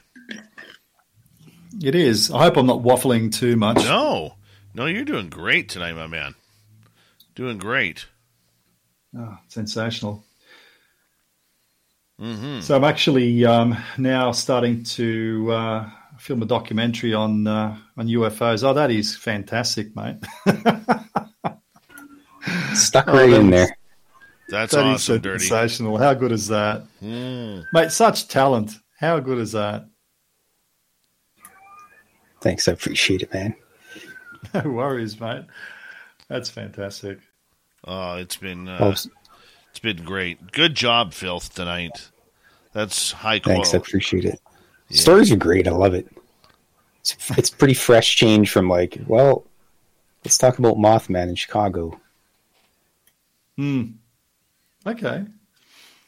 Oh, I'm just saying it's it's interesting to hear stories from other places in the world. From other places in the world, yeah, absolutely, yeah. Um, and uh, I mean, it's docos that we're we're sort of creating seems to be appreciated too over there because it is coming from a completely different part of the world, and a lot of people don't realize what happens down under.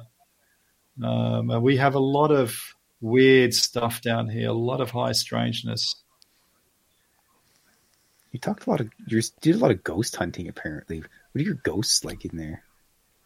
Um, well, yeah, I, I for a very long time I was actually filming uh, paranormal reality TV shows, um, and um, uh, there is one place here that kind of trumped everything else, and that was an old abandoned hospital. And man, we had everything there. That's like the Skinwalker Ranch. This season, your coffee orders are getting warmer and your outfits are getting cozier. The world keeps changing, and so does COVID 19. That's why this season's COVID 19 shots have been updated. They're one of the best ways to help protect yourself against COVID 19. You can get a COVID 19 shot at the same visit as a flu shot if you're due for both, as recommended by the CDC. Talk to your healthcare provider to learn more and schedule at vaccines.gov. And don't forget to get extra cinnamon spice. Sponsored by Pfizer and BioNTech. AT&T and Verizon lure you in with their best phone offers, only to lock you into a three-year phone contract. Three years. Missing out on the latest, greatest phones because you're trapped by your carrier. Not at T-Mobile. Break free from three-year phone contracts with our best Go 5G plans and say goodbye to being stuck with an outdated phone. Now, with T-Mobile's best Go 5G plans, upgrade when you want. Every year or every two, you decide. At T-Mobile, you have more choice than ever to take charge of your upgrade. All on America's largest 5G network. Visit T-Mobile.com now to take charge of your phone upgrades.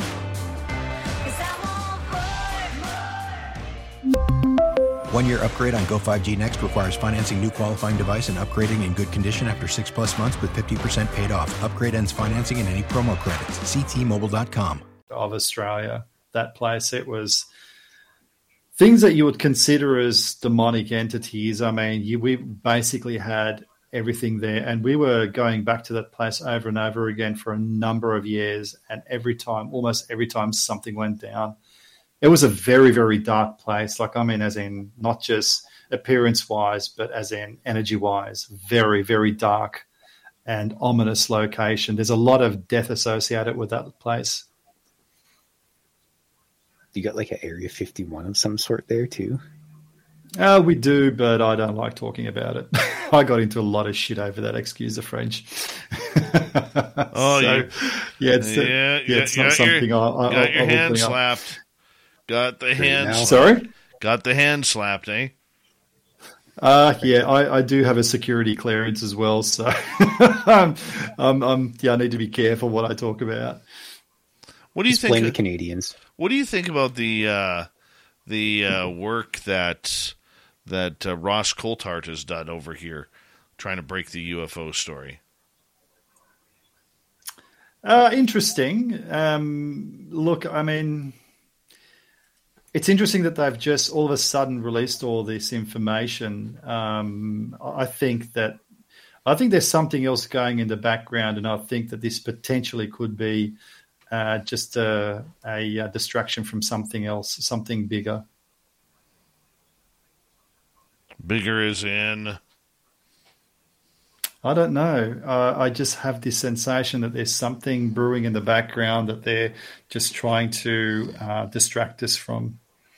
And when I say us, I mean the entire globe, because it, it, it, just seems to be too good to be true. After all these years of suppression and um, and disinformation, I mean, I, I, was in the middle of it here during my UFO years, um, and it got really messy. I, you guys have heard of um, John Maynard, ex DIA fellow, who was part of the Disclosure Project. Yeah. Now that we're off air, I'm able to use his name, but on air I wouldn't be able to. Um, I used to work with Steven Greer during the early the early years of the Disclosure Project, and actually uh, had dealings with him personally in Australia, and and that thing just got so messy. Oh, it was, yeah, it uh, it didn't get, it got very very messy. Um, yeah, it's uh, Yeah. just just some of the disinformation that got out there was just mind blowing, and the level that they go to to hide that information is just incredible. All right, guys, we have about 45 seconds. I want to say a big thank you to Debster, Free Your Mind, Cat Chaser, and Mike for the super chats tonight. Very much appreciate the love. If you haven't yet signed up for our Space Travelers Club, putting the link in the chat room, it's definitely one a place you want to hang out and help create a community atmosphere. And let's see here. Our website, spacedoutradio.com. We got great swag there. Yep, you can join that. And if you haven't already, hit subscribe, ring that bell. We are here seven days a week for your listening entertainment. And here we go, everybody, in three seconds.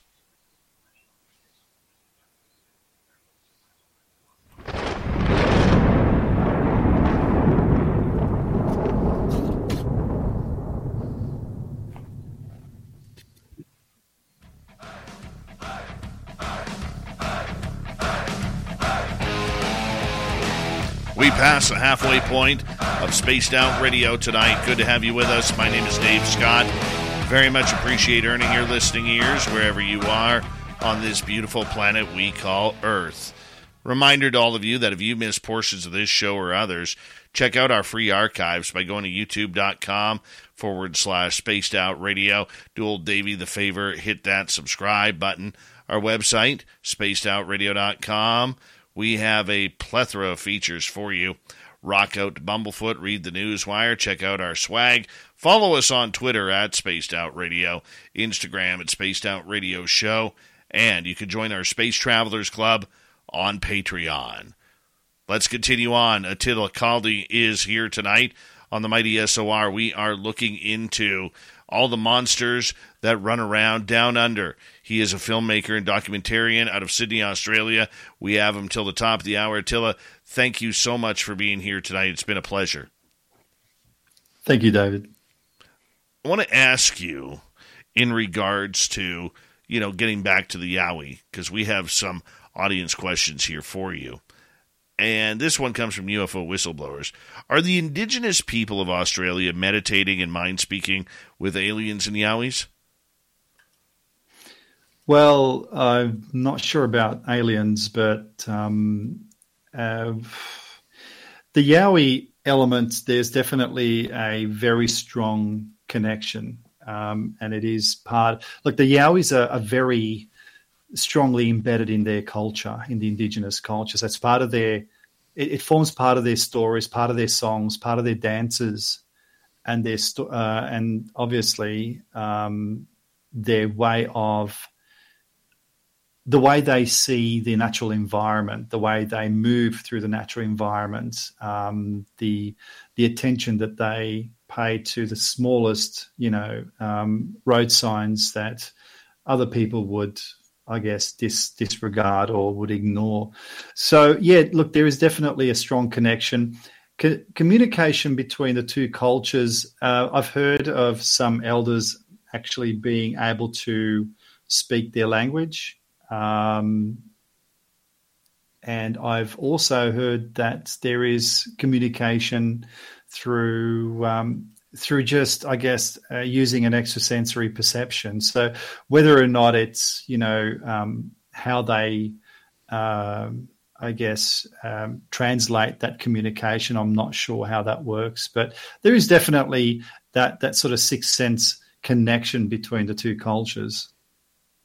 Mm-hmm. I, I know up here. I, I recently earlier this week took a a phone call from a local indigenous elder from from our area, and I'm, I'm hopefully going to meet with him this weekend to try and and uh, chat with him about some of the videos and, and stories that he has, you know, that that have been passed down. But I mean, there's a lot of other creatures that are running around. You've also dealt with hauntings. You've dealt with with all sorts of UFO talk. What is a story outside of the Yowie that really sticks out with you, that really hits home? Wow. Um, I wouldn't know actually where to start because um, with with hauntings and the UFO phenomena, I mean, it's very, very strong here in Australia. Um, in fact, um, I've actually recently started uh, a new project, and I'm basically reviewing or bringing back to life some of the old cases uh, that occurred during the UFO flaps and UFO waves that happened here in Australia. Um, and I've recently actually interviewed uh, a well known UFO researcher, Bill Chalker, and he essentially goes back uh, when he first sort of indicated interest into the whole UFO phenomenon back in the 1960s.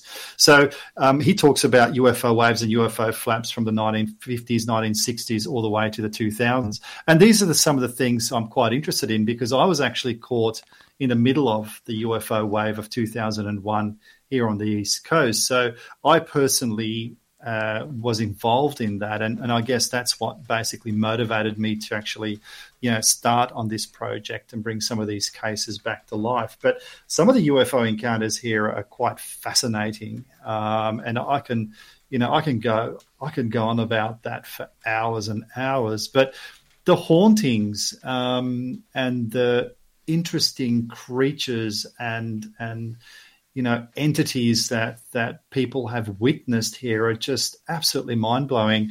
Um, and there was one particular location that we kept on going back to over and over again because it just kept giving on a paranormal level, and you it was almost like the Australian version of the Skinwalker Ranch. I mean, it wasn't a ranch; it was an old abandoned facility and there's a lot of death, there's a lot of tragedy that's linked and connected to that place.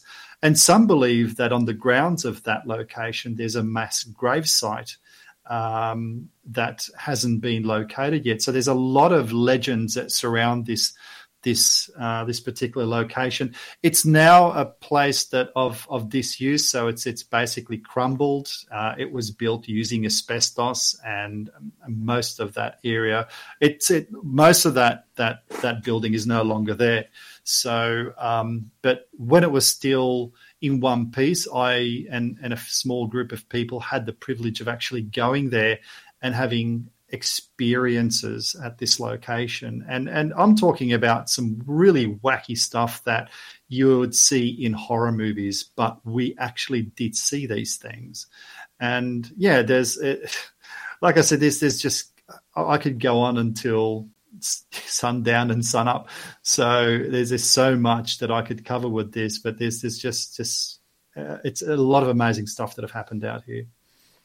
All right, let's get to a question from Ross Dogs. There was a Yowie seen by 20 witnesses in Springbrook, Queensland in 1977. It was described as three meters tall, covered in hair, flat face, and walked like a crab. Oh, sounds like our resident random guy. Uh, but uh, what's your thoughts on this? Um, I believe that that case uh, is on the Australian Yowie Research site. Um, that case, I think, if I'm if I remember correctly, uh, it was a scout camp, uh, and a number of students actually witnessed this. And one of those students happened to, I think, became a, a senator in Parliament, and he actually did come forward and talk about this. Quite a number of years ago. So yeah, if, if I think the best thing to do, and instead of me trying to sort of gather that information, if if you really want more details on that particular case, if you go to the Australian Yowie research site, you'll probably you'll able to find more information about that. All right, let's continue on here. We got more questions for you. Uh, let's go to Sovereign. Have you noticed that kangaroos are either interdimensional or are being portaled around by UFOs? Some of the questions. Wow, um, I've never had a question like that asked, and I, am sorry, I really don't know how to answer that. But um, uh, no, they're they look. Kangaroos are like deers in in the Americas. They're just a common species of animals, marsupial here. There's really look they are an adorable animal. Uh, they can get quite pesky and they can get quite dangerous. But I've no, I've yeah, I really don't know how to sort of connect those two, to be honest. Yeah, yeah. Okay, let's continue. Let's go to Neil. Is Ayers Rock a paranormal hotspot? Some people believe so, um, but um, it, some people believe that indigenous spirits guard that uh, that area. Um, people who've walked away with samples of Ayers Rock, uh, and I've, I've heard of these stories and these are legends, uh, have had uh, misfortune and bad luck in their lives. So that a lot of people actually ended up sending them back. Um, but no, it is it is definitely um, believed to have been guarded by indigenous spirits. So um, it, it is a uh, a uh, protected area as a result of that. So there's a there's a very strong indigenous uh, connection uh, to that location. Okay, I do have to ask though because I am petrified of the ocean. Petrified.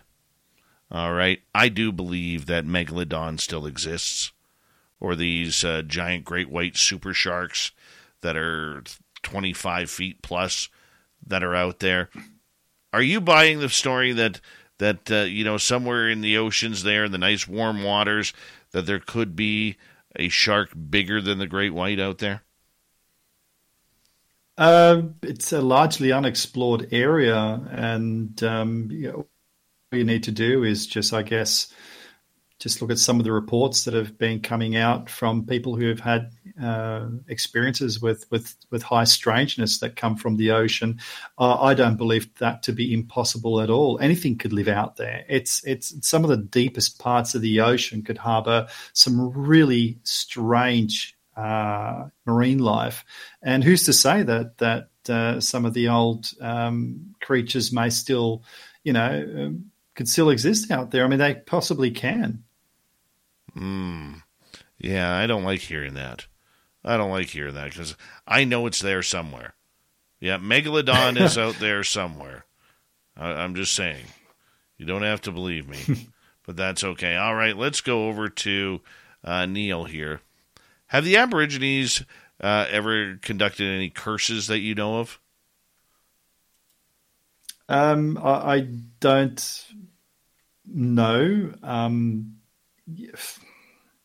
yeah, it's it's it's one of those things that I personally never get, got involved in. So, not a problem. Yeah, I really can't answer that question to be honest. All right, Sovereign says there is a beach in Australia that has had a high number of people vanishing from there. Do you think it was a Yowie operating, or maybe a UFO or an alien race? Yeah, I'd like to know what beach that is because I want to go there if that's the case. Well, he is. The, yeah, it'd be good to know. It'd be good to know what, what beach that is.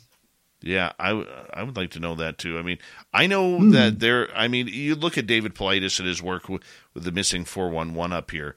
It's amazing how these hot spots of people vanishing uh, just kind of uh, apply all around North America, and I'm sure it's happening down there. Let's go to Jules here.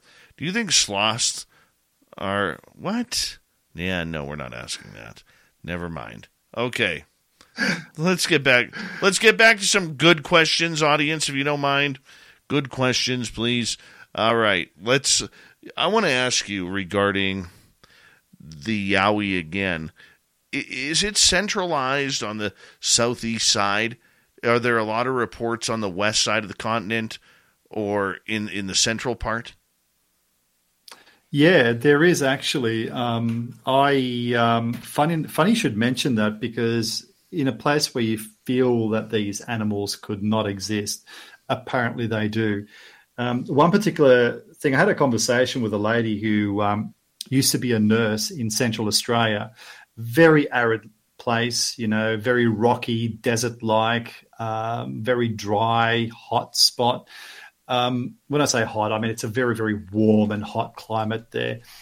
And uh, she was a, a, nurse in this remote little location, and um, she was going on a hike, and she bumped into one of the local Indigenous people, and um, this person told her, "Look, you know, you can go this way. You know, that's that's quite safe. You know, you'll be right, but I really wouldn't go down this other path because." Um, and they had their own name for this creature that lives down there and you may not come back. So, you know, this is in a very rocky, very dry, arid location. But again, you know, you go to these places and sometimes you hear, you know, a scientist come back and say, oh, look, you know, we found this massive underground cave system in the middle of Australia that's full of water.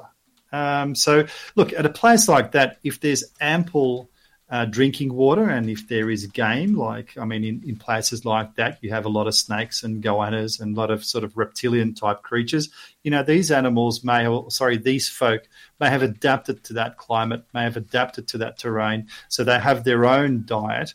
But, you know, as long as they have water, drinking water, um, they could be living in the middle of the desert for all we know. But this is just a classic example of you know of a, of a location which is again very arid and you, that would be the last place you would think a yowie would live. But no they they do live all around the continent. Yeah that that's absolutely great. I mean do they vary in size from where their location is? I know you talked that I, you know there there's small ones and there's ones up to you know 15 feet tall. Mm. Well, one Indigenous friend of mine, uh, she's done a fair bit of research into Indigenous law, and she actually appears in Tracking the Lore documentary film. And she, her, her ancestry comes from uh, from South Australia, and they talk about you know the difference in fur color from different regions. So again, it comes down to adaptation. You know that the fur um, perhaps even the, the, the physical structure or even the characteristic may differ from those who live in the desert. Maybe their size might be different. Uh, compared to those that are found on the east coast in you know in the uh, in the woodlands there, or even up north in Queensland in the dense rainforests. So yes, there there is difference, and and primarily I believe of what I've been able to uh, identify is primarily the, the color of the fur. So that obviously is more adaptable to the, their color, who live obviously in the in the desert regions, would be more of a amberish and more of a lighter color than those in the forested area. Hmm. Hmm. What seems to pique the Yowies' interest? You know, like up here, as I kind of mentioned earlier, you know, they seem to be very curious in my area. Whether it's children laughing and playing, whether it's people who are farming, whether it's people who are sitting around a campfire drinking a beer and having a laugh. Do they seem to be as curious down there as they are up here? Um, again, it's a good question. I, I think that um, of all the sightings that, that I've, and all the reports that I've read and the experiences that I've personally had, uh, they tend to, if you're in their, if you're in their region, um, if you're in their hunting ground or if you're in a region where they're active, uh, that would definitely stir interest. So they would definitely would be that would be uh, obviously would be under observation at all times, and if push comes to shove, then obviously uh, what will happen is what happened to us that you get escorted or herded out. Um, in a way of curiosity, I a lot of the sightings here are basically bumping into these guys accidentally, and uh, the reactions were mainly was to leave and get out of our area. Uh, these were primarily the reactions. So mm, it's it's very hard to answer if there is anything in particular that would stir their curiosity. Hmm. Do they like toys? Do they like gifting sites? Our gifting is definitely. Uh, I know that uh, some of the guys up in North Queensland have uh, have placed out rocks and crystals and and woven, um, you know, little little. This season, your coffee orders are getting warmer, and your outfits are getting cozier. The world keeps changing, and so does COVID nineteen. That's why this season's COVID 19 shots have been updated. They're one of the best ways to help protect yourself against COVID 19. You can get a COVID 19 shot at the same visit as a flu shot if you're due for both, as recommended by the CDC. Talk to your healthcare provider to learn more and schedule at vaccines.gov. And don't forget to get extra cinnamon spice. Sponsored by Pfizer and BioNTech. AT&T and Verizon lure you in with their best phone offers, only to lock you into a 3-year phone contract. Three years. Missing out on the latest, greatest phones because you're trapped by your carrier. Not at T Mobile. Break free from three year phone contracts with our best Go 5G plans and say goodbye to being stuck with an outdated phone. Now, with T Mobile's best Go 5G plans, upgrade when you want. Every year or every two, you decide. At T Mobile, you have more choice than ever to take charge of your upgrade, all on America's largest 5G network. Visit T Mobile.com now to take charge of your phone upgrades. One year upgrade on Go 5G Next requires financing new qualifying device and upgrading in good condition after six plus months with 50% paid off. Upgrade ends financing and any promo credits. Ctmobile.com. Artifacts that they made themselves um, and they were exchanged, they were moved. So they actually got sticks back and they got, um, you know, um, certain um, ornaments that were made of, of, of natural, you know, um, debris and, and whatnot that was actually gifted back to these people. But sometimes they just take the, um, the offerings and they don't return them with uh, with anything, but sometimes they actually do out of bushcrafted material. So you, when you look at the gifting sites, like for instance, up here we use a lot of toys. Mm. You know, like and colored rocks, like like marbles and and everything that seems to get them excited. Uh, are are you pretty much putting out the same? Well, I'd say so. Yes. So, I mean, in this particular incident, I know that uh, these guys actually put out crystals and and uh, and different forms of, you know um, rocks, pebbles from from the from the local creek or from the local river um, that you know have been sort of you know um, have been uh, washed to, to, to a smooth surface. So they, they are very appealing to the eye. So they actually use these rocks as gifts. And yeah, they, they have actually attracted attention and they have actually taken them. Okay, so we this creature doesn't seem to be violent. It doesn't seem to be proactive in hunting down humans or anything along those lines. Have you had a lot of of Yowie sightings in UFO hotspots? Well, the Blue Mountains here uh, have had its fair share of UFO activity. Um, so that is considered to be a UFO hotspot. And it also happens to be a, um, highly active area, or used to be anyway before the fires, a highly active area for Yowies. And um, look, um, to be honest, I personally think that that is coincidental. I mean, it, it's a massive. The, the, Blue Mountains National Park is massive. It's it's a huge area, so naturally you're going to get you know uh, all sorts of wildlife uh, living there, especially in certain habitats. But there there are rivers and and there are streams there, so you have a, a, collection of different elements there that would form perfect habitats for not just for known species, but also for unknown species like the yowie. Now, whether or not there is a connection with the UFO phenomena and the yowies there in the Blue Mountains. Um, I personally don't think so. I just think it's just coincidental that you have both of those elements uh, or or strange activities that happen in that region. I mean, again, it's it's a vast wilderness, so um, anything can happen down there. Okay, we got two minutes to go here. What do you want people to know about the cryptids that are down in your area that you're researching? Well, there's there's actually um, quite an interesting collection here, and uh, the Dogman uh, seems to have popped up fairly recently with with a, a friend of mine um, who runs the Creepers Cryptid channel, uh, John Kershaw. Now, John was out uh, kayaking fishing when he actually saw this or took a photo of this dog man, and, and he actually appears in Tracking the Lore towards the end of the documentary film. But it, it appears now that we have dogmen like creatures here. Now, whether or not uh, that is actually a remnant of a, a of a believed to have been um, extinct species, uh, carnivorous species of, of uh, sorry, a carnivorous uh, predator, um, marsupial predator, the Thylacoleo carnifex, which used to be, which was effectively a, a, marsupial lion. We don't know, but it is a possibility that that could potentially be the case. Um, the dogman phenomena fits really unusually in in what we see and know in Australia. Um, but people have sighted these creatures here around the Sydney area, near a, uh, a populated area uh, region, which is quite scary in itself.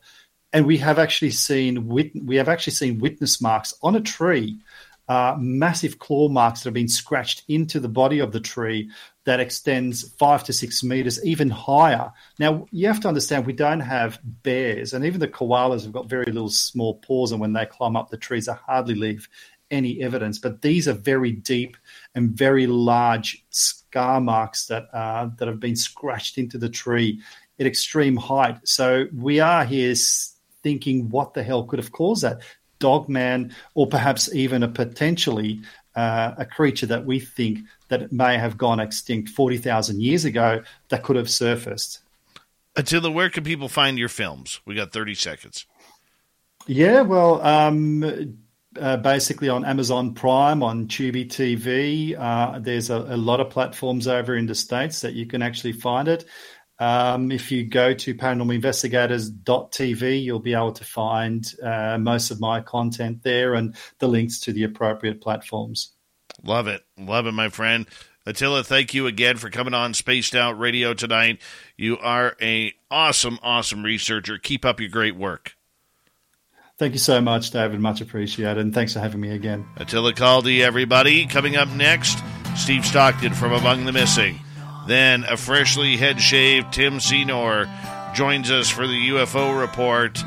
We got a jam packed hour number three next. Yeah, we're probably going to get fired up tonight. Why not? Spaced Out Radio continues right after this.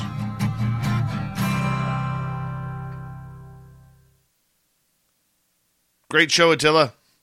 Great show. Thank you so much, mate. But I can never forget that question Are sloths interdimensional creatures? Yes.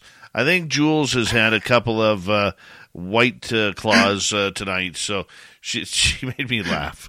She made me laugh with that one. Oh, That's Jules. awesome. Love it. Yes. All right, buddy. You take care. All right, matey. You too. Take Bu- care. Thanks bu- very much. bye-bye. All the best. Bye. You guys are silly. You guys are absolutely silly. Yes. Ross Dog, how you doing, buddy? All right. Random Gee, Ross Dog. Where's the other one to add the trifecta? Where's NSA guy? We need some NSA guy tonight. I'll be right back.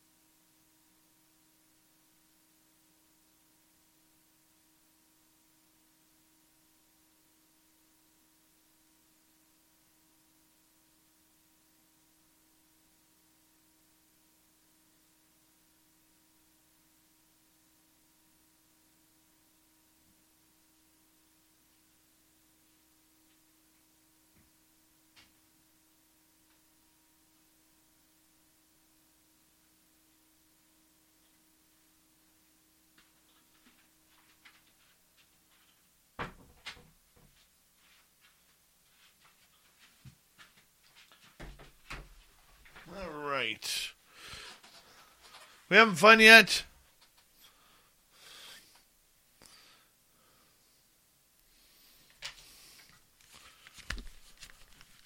Can't wait to get in the forest tomorrow.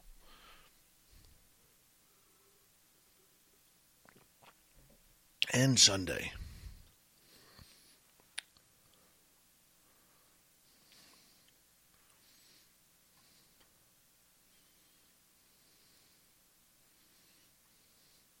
Two heads, how you doing?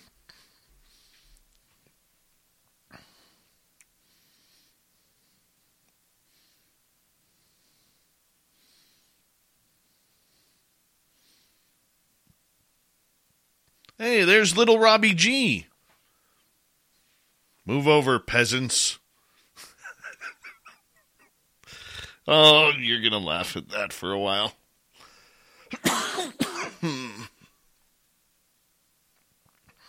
Big thank you tonight to Ross, Deb, Free Your Mind, Cat Chaser, and Mike for the great super chats. We very much appreciate the love and support around here, guys. Thank you very much. And uh, if you haven't already, join the Space Travelers Club. Come have some fun with us. trying to build a community. We need you there. Moon Freedom, how you doing? Come join the community. It's like five bucks a month. That's it. Five bucks. Shop at our store, spacedoutradio.com. Don't forget to put May 10th to 12th, 2024 on your calendar. We are going to Reno for this third annual fan party. Here we go.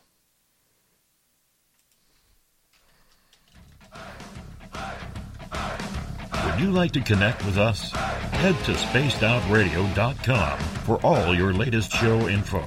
Now, back to Dave Scott and SOR. Here we go with the third and final hour of Spaced Out Radio tonight. My name is Dave Scott. Very much appreciate earning your listening ears wherever you are on this beautiful planet we call Earth. Hello to everyone listening in on our terrestrial affiliates around North America, digitally on Odyssey Radio, TalkStream Live, and KPNL. All of our archives are free. Join us at youtube.com forward slash spaced out radio. Do me the favor, hit that subscribe button. The Desert Clam has set the password for tonight in the SOR Space Travelers Club. Jarvie. Jarvie is your password. Use it wisely, space travelers, as the clam sets the password each and every night right here on Spaced Out Radio. Our website, spacedoutradio.com, we have a plethora of features for you. Rock out to Bumblefoot, read the news wire, check out our swag, follow us on Twitter at Spaced Out Radio, Instagram at Spaced Out Radio Show, and you can join the Space Travelers Club on Patreon. It is that time of the night where we bring in Steve Stockton, say hello to him from Among the Missing YouTube channel for another creepy story. Hello, friends. Welcome to Among the Missing YouTube channel on Spaced Out Radio. I'm Steve Stockton, and I'm about to take you on an unbelievable journey of people just like you. Their stories and encounters will haunt us on Among the Missing.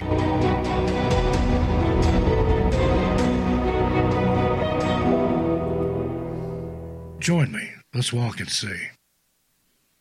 One of our recent strange disappearance and reappearance cases occurred on September 22, 2012, in the Ozarks region of Arkansas.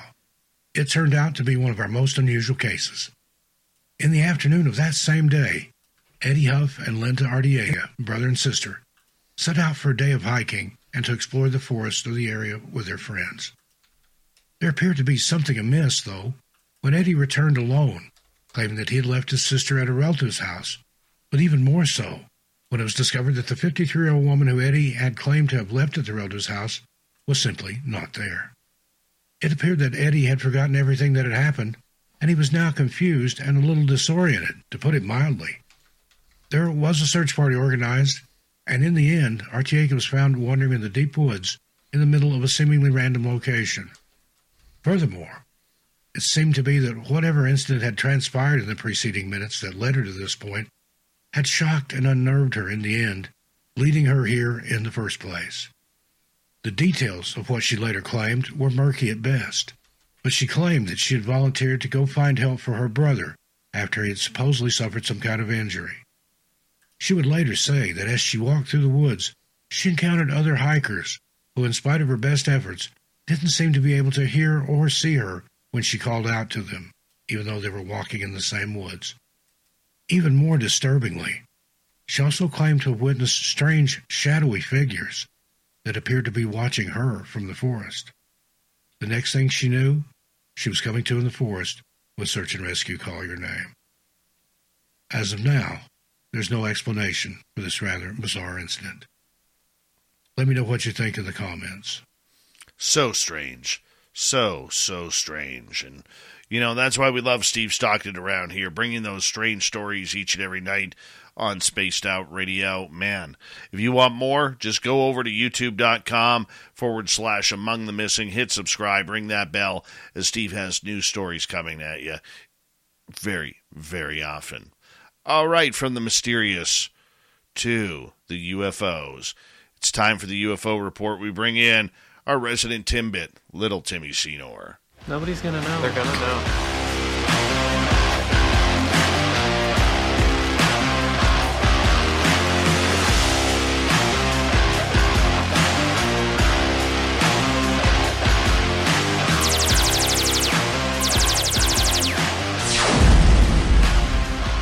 Big man coming off big news from NASA going on up, and I'll tell you, lots of things going on. But Tim, I'm heading back into the forest.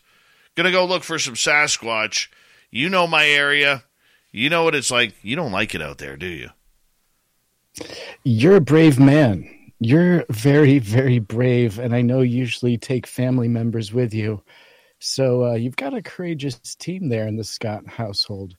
But uh, I mean, I've been out there. You definitely have stuff going on. Um, so good luck to you.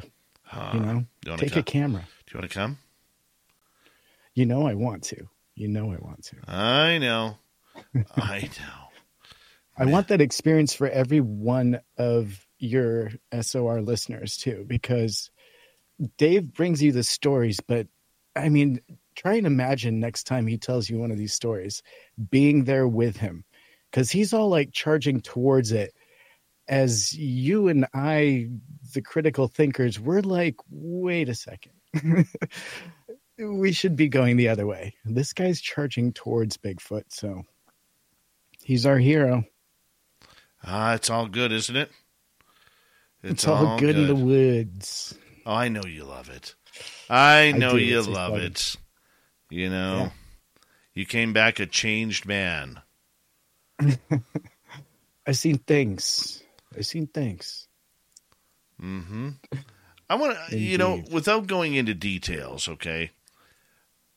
How can, for people who don't know, because you're a pretty skeptical guy, you are someone who is very nuts and bolts, and we've discussed that over the year plus that we've been doing this together. And we've argued about it, we've talked about it, we've had some fun at each other's expense over it. But when you see things for the first time that you can't explain, Tim, coming from that scientific nuts and bolts area, how does it change you? Um, I think that it, makes you realize that you can capture this stuff, you know, on your gear if you go in prepared. You know, you can you can get evidence of it, um, which helps me to wrap my head around it because I can review it over and over and scrutinize it. You know that that's perfect for the nuts and bolts people having evidence, right? And so, coming out of there with that, that was massive. Um, but I think experiencing it firsthand is what it's all about. Because no matter how much evidence I produce, um, being in those woods and seeing, you know, expecting one thing and seeing another constantly, uh, I think that's that's what the phenomenon is all about. It's not repeating, it's not what you expect. It's uh, it's incredible. It's literally incredible, and so you know, it is. I see why you get so excited and jazzed, and you like to go out so often. For me, I'm still, you know, in that. Uh, I'm reeling, I guess, reeling from the information. Still, is a pretty good way to put it.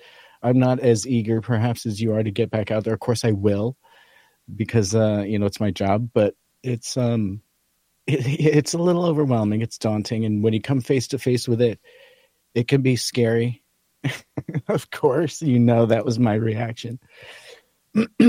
but uh, yeah, I mean, it, everyone should live it.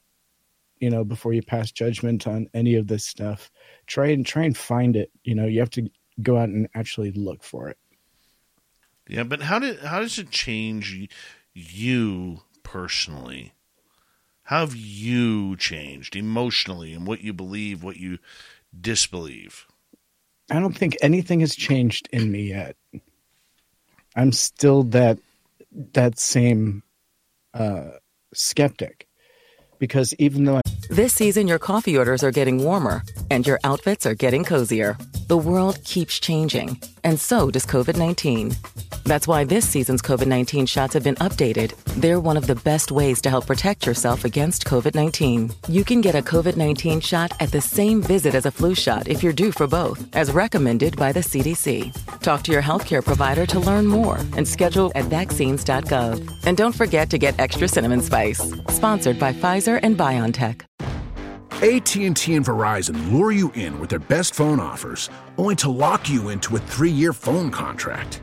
3 years. Missing out on the latest greatest phones because you're trapped by your carrier. Not at T-Mobile. Break free from 3-year phone contracts with our best Go 5G plans and say goodbye to being stuck with an outdated phone. Now, with T-Mobile's best Go 5G plans, upgrade when you want. Every year or every two, you decide. At T-Mobile, you have more choice than ever to take charge of your upgrade. All on America's largest 5G network. Visit T-Mobile.com now to take charge of your phone upgrades.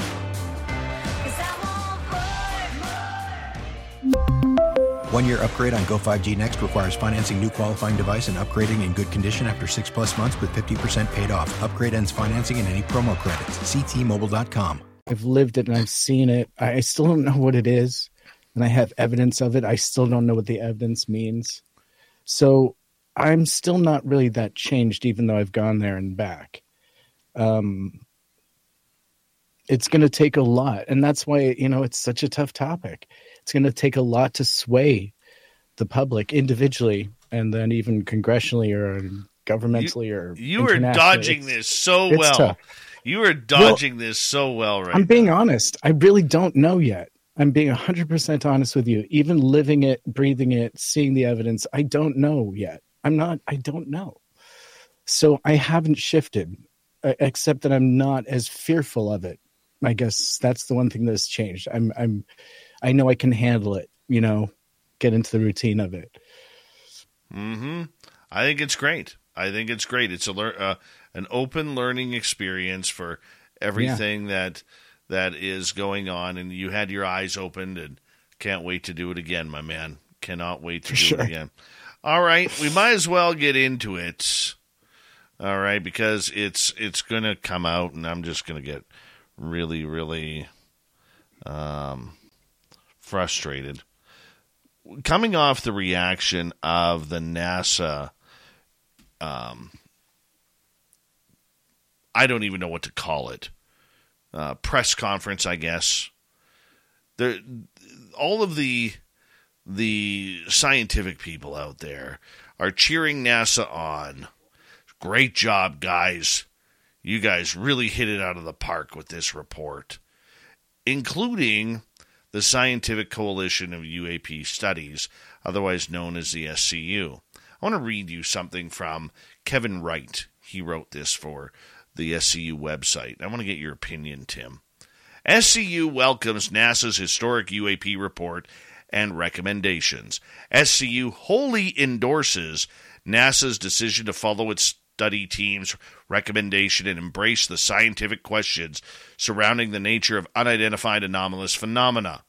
The Scientific Coalition of U- for UAP Studies released the following statement regarding NASA's independent study team report on UAP. And once again, SU wholly endorses NASA's decision to follow the study team's recommendation and embrace the scientific questions surrounding UAPs and appoint a NASA director of UAP research. NASA is the right U.S. agency to lead this effort. It is noteworthy that NASA stated in their report, quote, NASA, with its extensive expertise in these domains and a global reputation for scientific openness, is in excellent position to contribute to UAP studies within the broader whole of government framework led by the All Domain Anomaly Resolution Office, otherwise known as AARO. SCU agrees with the first portion of that statement not the last. NASA is our premier aerospace organization with the necessary capabilities to address the UAP question with scientific openness. NASA should lead the entire UAP science endeavor over the long term, not AARO. So a little bit of shots fired there. AARO is tied to national defense organizations and is driven by the needs of our defense industry, which necessarily cannot promote scientific openness. While we acknowledge that AARO is necessary to investigate the defense related aspects of UAP, SCU strongly recommends that Congress provide the necessary funding and resources to allow NASA to independently lead U.S. UAP scientific research programs, just as in France, UAP research is led by the nation's civilian space agency. Further, NASA's UAP program should be funded to support academic research within our nation's universities and scientific organizations to further the study of UAP. This necessitates funding and guidance directly from Congress, not via AARO. SCU shares NASA's view that there is a need for better data, and we offer acknowledge, pardon me, offer knowledge resources uh, supporting NASA in this endeavor. SCU has expertise in how to collect useful UAP data from the public, how to triage reports, and how to conduct field investigations of significant sightings. In addition, we have deeply historical perspective on how to engage the public on UAP and how the public historically reacts to the different elements of this topic. I want to stop right there because the SCU without a uh, has has been kind of a private group the whole time. So saying that they actually know how to get data from the public and keep the public engaged in this topic, I want to use the word BS here. Okay? I really do. I'm going to call BS on that. They go on to say, as we stand at the crossroads of discovery. Let our choices be informed by the thirst for knowledge rather than the constraints of secrecy. SCU champions NASA's leadership in this endeavor and implores Congress to empower our premier aerospace organization, ensuring the truths. Is anybody a little bit offended by the word truth here? About UAP are explored with transparency, yeah, right, integrity, and the collective brilliance of our nation's scientific community. SCU promotes and encourages the rigorous scientific examination of UAP, commonly known as unidentified flying objects, UFOs. SCU compromises or comprises scientists, engineers, members of the high tech and defense industries, former military, and other professionals utilizing scientific principles, methodologies, and practice to advance the study of UAP observed and reported around the globe. Okay, I got a few comments on this, Tim, but I want to hear your thoughts first. Oh, you're going to love my thoughts on this because um, I'm 98% behind this, and I like this statement. Do I believe that they are um, people that, you know, live by this same regiment? No, not necessarily. I do like that you pointed out the whole public relations aspect. But um, one part I would like to point out that I feel like wasn't highlighted here was that if we are going to commission NASA, you know, via Congress and have them be the touch point for this topic, then we need them to have access to classified information so that they can get all the details. And whether they transmit all of that information to the public or not, we can discuss at a later time. But I feel like the people that are studying UFOs, not UAP, but UFO, need to have access to classified information because that's where all this lies. It lies above top secret. And so, in order for this to really go through and bypass AARO and to do all the things that they're putting in this presentation together, NASA would have to acquire information that it currently says it doesn't have. So, not just the information it has, because obviously we'd love to see what it has in its own files, but all that aside, we need them to have access to classified governmental information and satellite data for that matter. Well, I, I'm very shocked. Uh, let's talk about what I'm shocked about right now. Because when we come back from the break uh, in about five minutes, we're going to get into where the where this BS needs a real deep sniff test. Okay. I, I want to swear so bad, and I can't because of our radio stations, you know, and FCC and CRTC guidelines.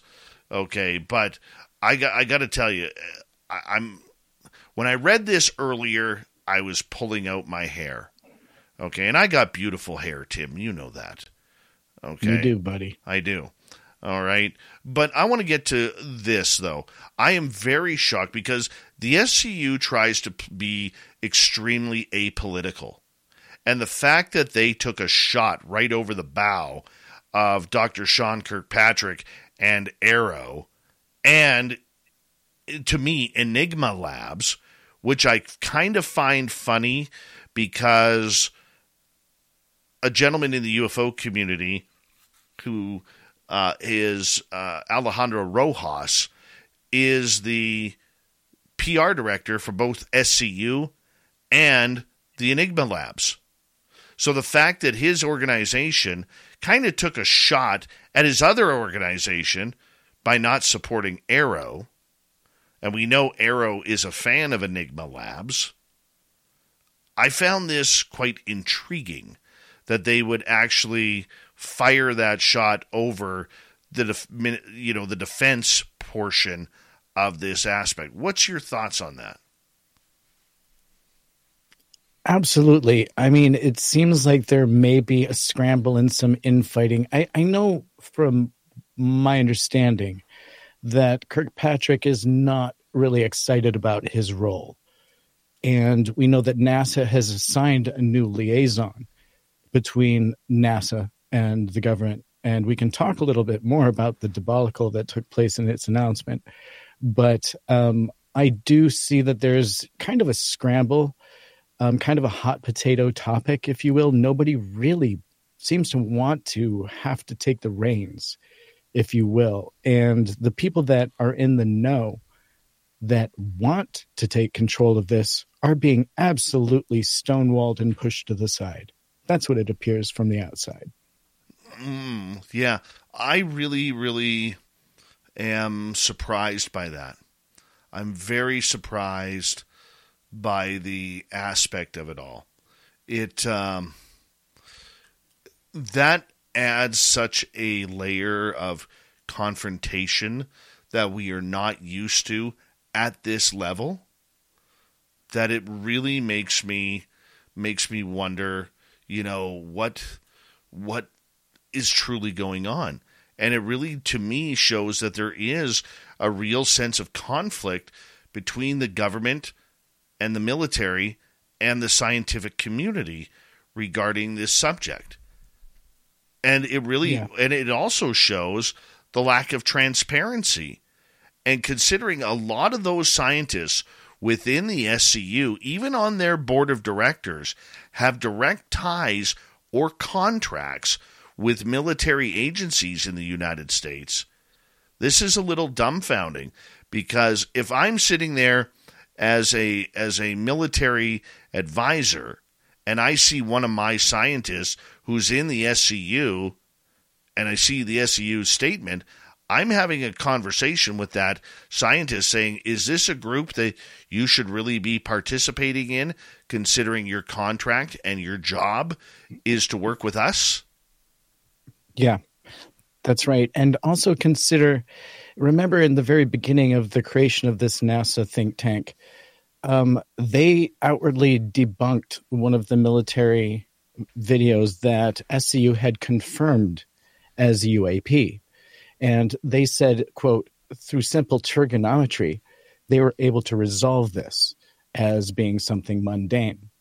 So we know that there was early conflict potentially between SCU and the NASA think tank group, at least. That doesn't necessarily represent NASA, because this was an independent group of scientists that were put together to come up with some resolutions on how NASA could potentially tackle this topic.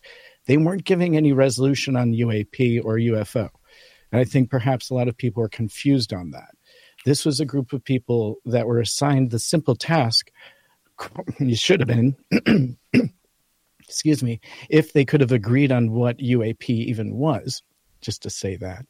But Good they were point. assigned, uh, yeah, and so they were really assigned uh, to help NASA construct a method to even tackle this topic. And I think that, you know, they came back with a few things, and we can cover that when we come back from break.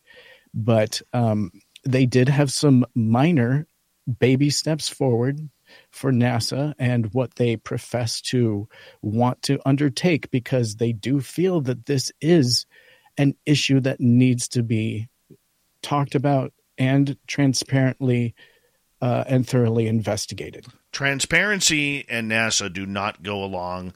I mean, that's oil and water right there. And we're going to get into that and more. And where did the SCU drop the ball on their support of the NASA UFO report? When we return on Spaced Out Radio with little Timmy Senor, our resident Timbit, here on the UFO report. We'll be back with the final half hour right after this.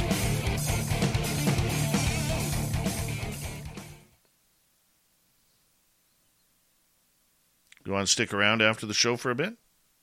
Or no? You got things to do? Sure. Yeah, yeah. No, I got time tonight. Should drag in a surprise guest, maybe. Maybe. Jeffrey Green, how you doing?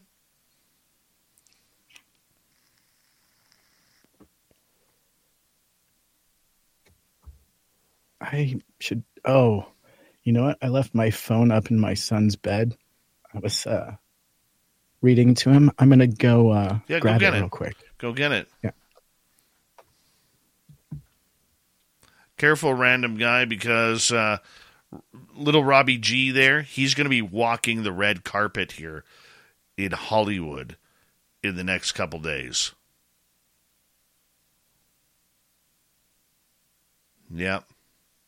He's already practicing his don't make eye contact with me, people. I'm on the red carpet here. Rob F and G.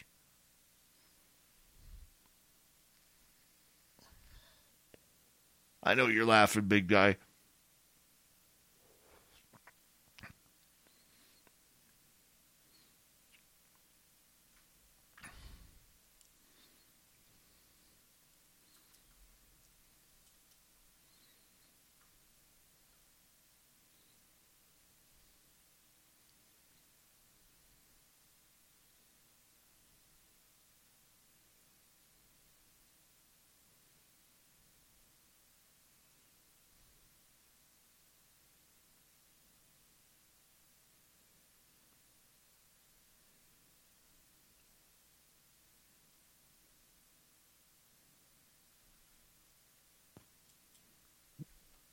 Hello, Timmy.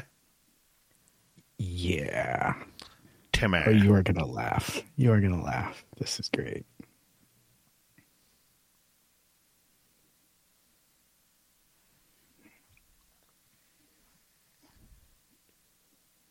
What are we laughing at? Oh, you'll see.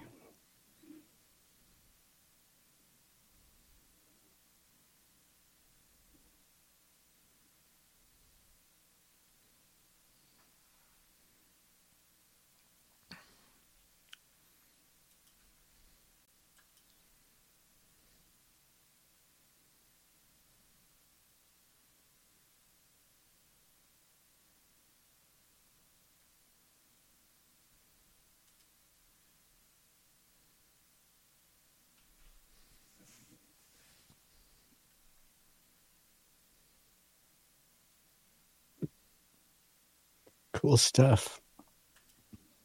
So, what do you got going on this weekend? Uh, myself, the boy, and uh, little Marky Spender are heading out tomorrow afternoon. Uh, I got to work in the morning, but we're heading out uh, tomorrow afternoon to Um, do a little bit of searching. That'll probably lead to tomorrow night, which could lead to some hot dogs being uh, uh, grilled over an open fire, which would be nice. And you guys survived the slow cooker, so how is that? I need, Oh, I need yeah. some follow up. Yeah, that that that roast was good, dude. That roast was good. Yeah. Just finished it two it. nights ago. Fantastic. Oh yeah. Hey Phil the Stalker, how you doing? Yeah. That worked out well. You know, I don't get Taco Bell like you do. You know. You got to have a family member that works there, Mm. and then it's just sweet, sweet living. I never eat it personally. Hey, we should re- yeah. we should remind people to put on their calendar May 10th to 12th. Little Timmy Senor is going to be there at the Silver Legacy Resort and Casino in Reno, Nevada for the third annual Las or can't even call it the Las Vegas fan party. The Reno F- SOR fan party. Uh, we are just about to get you some deals on some rooms here very quickly. Uh, probably within the next couple of weeks, we'll have some uh, updates on what to do. It's going to be much cheaper, people. Much cheaper than last year. Hotel costs, I think, is around 138 bucks a night. What? Yeah, awesome. that beats the 300 we paid at the Golden Nugget. That's for sure. So we're going to be getting uh, tickets available. We're going to get your confirmation and on the rooms and everything. and then we're going to start uh, building up who our special guests are going to be. Hey, big thank you tonight to Mike Cat Chaser, Free Your Mind, Debster times two, and Ross Dogs. And uh, don't forget, you can join the Space Travelers Club. Highly recommend it. I put the link right there. It's a fun place. Come hang out with us. Let's build a family together over there. Here we go, everybody.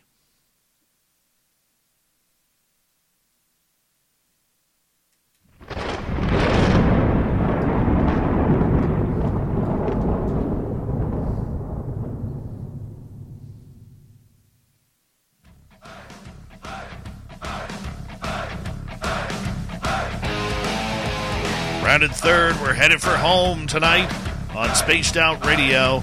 Good to have you with us. My name is Dave Scott. Very much appreciate earning your listening ears. Reminder to all of you that if you missed most of this show or others, you can check out our free archives by going to youtube.com forward slash spaced out radio. Do me the favor, hit that subscribe button. Find us on any major podcast network Spotify, iTunes, iHeartRadio, Google Play, and of course, of course, any major spo- uh, podcast network on that as well. Our website, spacedoutradio.com, we have a plethora of features for you. Rock out to Bumblefoot, read the news wire, check out our swag. Follow us on Twitter at Spaced Out Radio, Instagram at Spaced Out Radio Show, and on Patreon. You can join the Space Travelers Club. Here we go. Tim Senor, UFO report. We're talking about the Scientific Coalition of UAP Studies giving the thumbs up, wholly, wholly endorsing NASA's Give Us Nothing press conference. I know you love this stuff. You support anything that will, you know, endorse the UAPs. Timmy, just bugging you. No, it's cool. I love four letter words. And we know that NASA said Thursday that the study of This season, your coffee orders are getting warmer and your outfits are getting cozier. The world keeps changing, and so does COVID 19. That's why this season's COVID 19 shots have been updated. They're one of the best ways to help protect yourself against COVID 19. You can get a COVID 19 shot at the same visit as a flu shot if you're due for both, as recommended by the CDC. Talk to your healthcare provider to learn more and schedule at vaccines.gov. And don't forget to get extra cinnamon spice. Sponsored by Pfizer and BioNTech. AT&T and Verizon lure you in with their best phone offers, only to lock you into a three-year phone contract. Three years. Missing out on the latest, greatest phones because you're trapped by your carrier. Not at T-Mobile. Break free from three-year phone contracts with our best Go 5G plans and say goodbye to being stuck with an outdated phone. Now, with T Mobile's best Go 5G plans, upgrade when you want. Every year or every two, you decide. At T Mobile, you have more choice than ever to take charge of your upgrade, all on America's largest 5G network. Visit T Mobile.com now to take charge of your phone upgrades.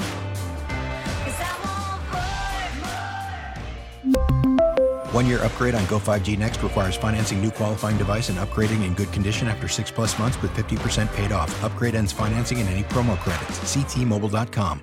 UFOs will require new scientific techniques, including advanced satellites, as well as a shift in how unidentified flying objects are even perceived. And so the space agency released the findings after a year long study in UFOs and it looks like in its 33 page report, an independent team commissioned by NASA cautioned that the negative perception surrounding UFOs poses an obstacle to, to even collect the data. So, officials said NASA's involvement should help reduce the stigma around what it calls UAPs or unidentified anomalous phenomenon. And so, in a quote, they say, We want to shift that conversation about UAPs from sensationalism to science. And NASA Administrator Bill Nelson said that he promised an open and transparent approach. And so, officials stressed the panel found no evidence that UAPs had extraterrestrial origin. But Nelson acknowledged with billions of stars in billions of galaxies out there, another Earth could definitely exist. And he says, If you ask me, do I believe that there's life in a universe that's so vast it's hard for me to comprehend how big it is? My personal answer is yes. And so Nelson said at a news conference that his own scientists put the likelihood of another Earth like planet at at least a trillion. And so when pressed uh, by reporters on whether the U.S. or other governments are hiding aliens or otherworldly spaceships, Nelson simply said, Show me the evidence. And so we've heard a lot of that, Dave, and that is a frustrating response. But we do know that NASA has said that it doesn't actively search for unexplained sightings. It operates a fleet of Earth circling spacecraft that can help determine, for example, whether weather is behind a strange event Hmm. And so the 16 member, member panel noted that artificial intelligence and machine learning are essential for identifying rare occurrences, including UFOs. And so, Dave, they are putting a positive foot forward, but we know that along with this, at the end of it, it had a very kind of strange ending to it that left a bad taste in a lot of people's mouths knowing that NASA refused at the time to name its new UFO boss. And so later, we do know that it did release the name, but initially declining, it left a very strange uh, feeling for everyone involved. And so now we do know that uh, Mark McInerney, who was previously NASA's liaison to the Defense Department, will become the research director for the UAP uh, or the uh, what I guess what they're calling it is the government's preferred term, UAP, overseeing the space agency's work on the topic and serving as communicator between the federal agencies on UFOs. So during the briefing with reporters earlier on Thursday, NASA officially uh, declined to, dec- to disclose the director's identity, citing potential threats right? And we've talked about that on this show, how this topic has really kind of driven the world a little mad.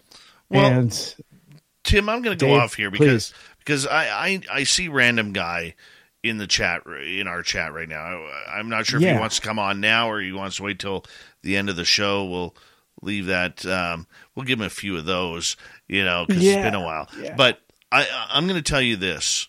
Here's where I 100% disagree with the SCU. Okay, I realize that there is a game being played, and it's all about chess, and it's all about post- political posturing, and it's all about making the right move at the right time. I get that. I can appreciate that. I can also appreciate the endeavors that NASA is trying to do. The problem that we have is nobody wants to talk about the ugly uh, the ugly whatever in the corner of the room, the ugly UFO in the corner of the room. And that is NASA has been blatantly lying about this subject since Bill Nelson, their executive director, came out and said, We got to look into these UAPs. Okay? What have we been stating for almost two years now? What's in your closet, Bill? What's in your closet? We know Mercury, Gemini, Apollo, the shuttle missions were all followed. Astronauts have said that. There are recordings of astronauts. There are recordings of test pilots who work for NASA and engineers and, and everybody in between who have had these endeavors happen. And the fact that NASA refuses to deal with that, they refuse to, to acknowledge their past regarding this subject, and and their their defenders are like, well, maybe they threw the files away. Maybe they no, the audio is out there. We know the audio is out there because documentarian Darcy Weir out of Vancouver, British Columbia, already has pieces of those audio clips in his NASA documentaries about UFOs. We know it exists. So for NASA to play dumb and for the SU, SCU, who I have friends on the SCU. Hell, Science Bob is part of the SCU. He is he is absolutely pissed right off by by the SCU's support for NASA. Because what we are doing is political posturing because the SCU wants to be relevant. Okay, they are not relevant. They have never been transparent. They've never been for the media. They've never been for the publicity. They have only ever been for themselves to learn for the scientific community, which is great. Okay, be that way. Okay, but don't come out and support a bunch of liars. And that's exactly what NASA is. People should be pissed off about this. People have every right to be upset about this.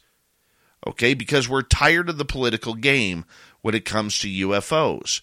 And there's not a soul out there that is calling out NASA. Not even James Fox when he had the opportunity to ask the question. He asked a bogus question. And I highly respect James Fox's work. Okay, I really do. But at what point does the public win? At what point does the public get the proper questions answered? Okay, we know NASA is editing their questions. We know that they are are watching very closely what is asked and what is not. Okay, why involve the public then if we're going to ask if we can ask tough questions? Okay, NASA deserves zero breaks when it comes to this subject. They just don't deserve anything that comes their way on a positive end until they are ready to start answering questions about Apollo, Gemini, and Mercury. The photos, yeah. the video, the audio recordings that are out there. And I'm sorry that I get fired up. And I know over a bunch of shows I sound repetitive about what I am saying. Okay. But what we're t- dealing here is with the truth.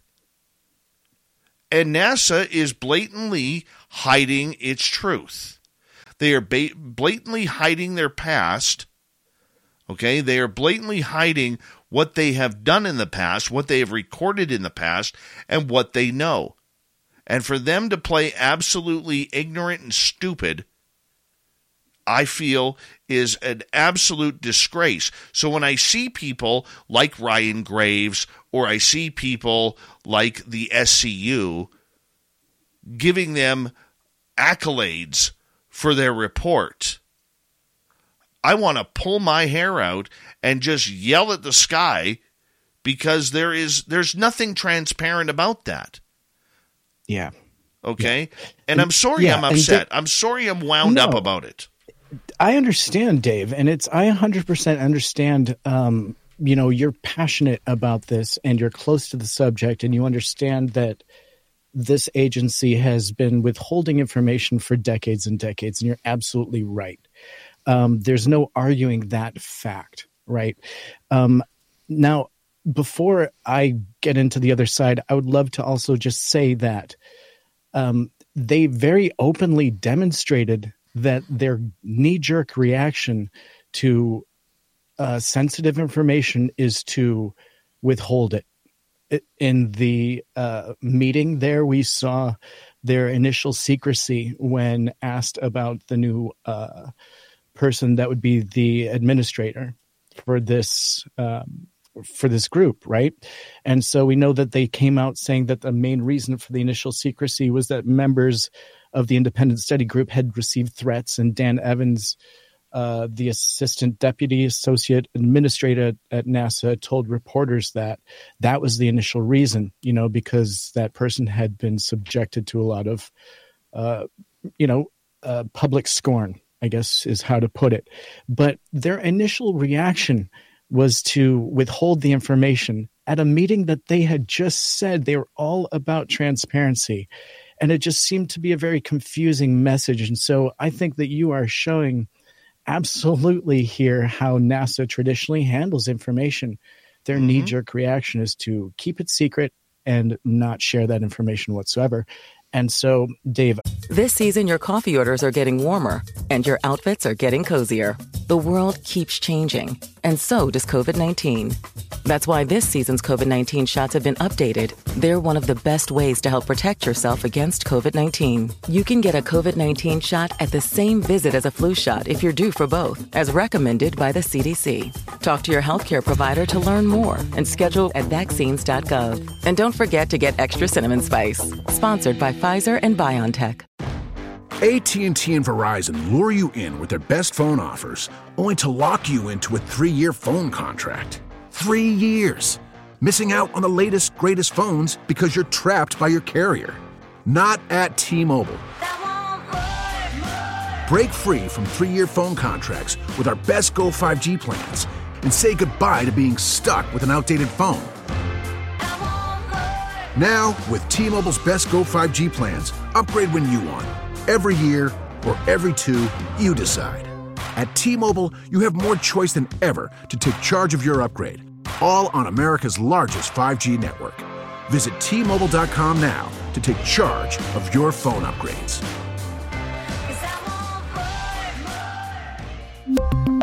One year upgrade on Go 5G Next requires financing new qualifying device and upgrading in good condition after six plus months with 50% paid off. Upgrade ends financing and any promo credits. Ctmobile.com. I 100% understand why you feel that way. However, we have AARO handling this topic right now.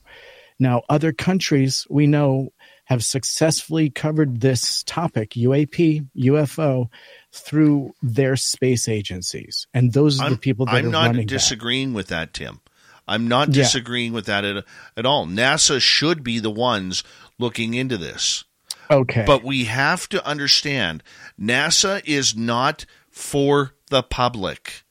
NASA is a military group that is run by the military on public dollars. Okay, the space agency is is I believe un, under the falls under the Air Force. I believe Air Force yep. or Navy, one of the two. Okay, I agree 100% with you. This should be NASA dealing with this. But since Mercury and Gemini, we know they have lied. And before they can take this subject seriously, okay, this isn't Chief Wiggum from The Simpsons here, man, saying nothing to see here, move along, nothing to see here. This isn't this. They have the knowledge of these craft. They have the knowledge of the anomalies. They have the knowledge of an X 15 pilot flying at 315,000 feet until he is joined in the middle of nowhere by a UFO flying right beside him. And then the UFO takes off.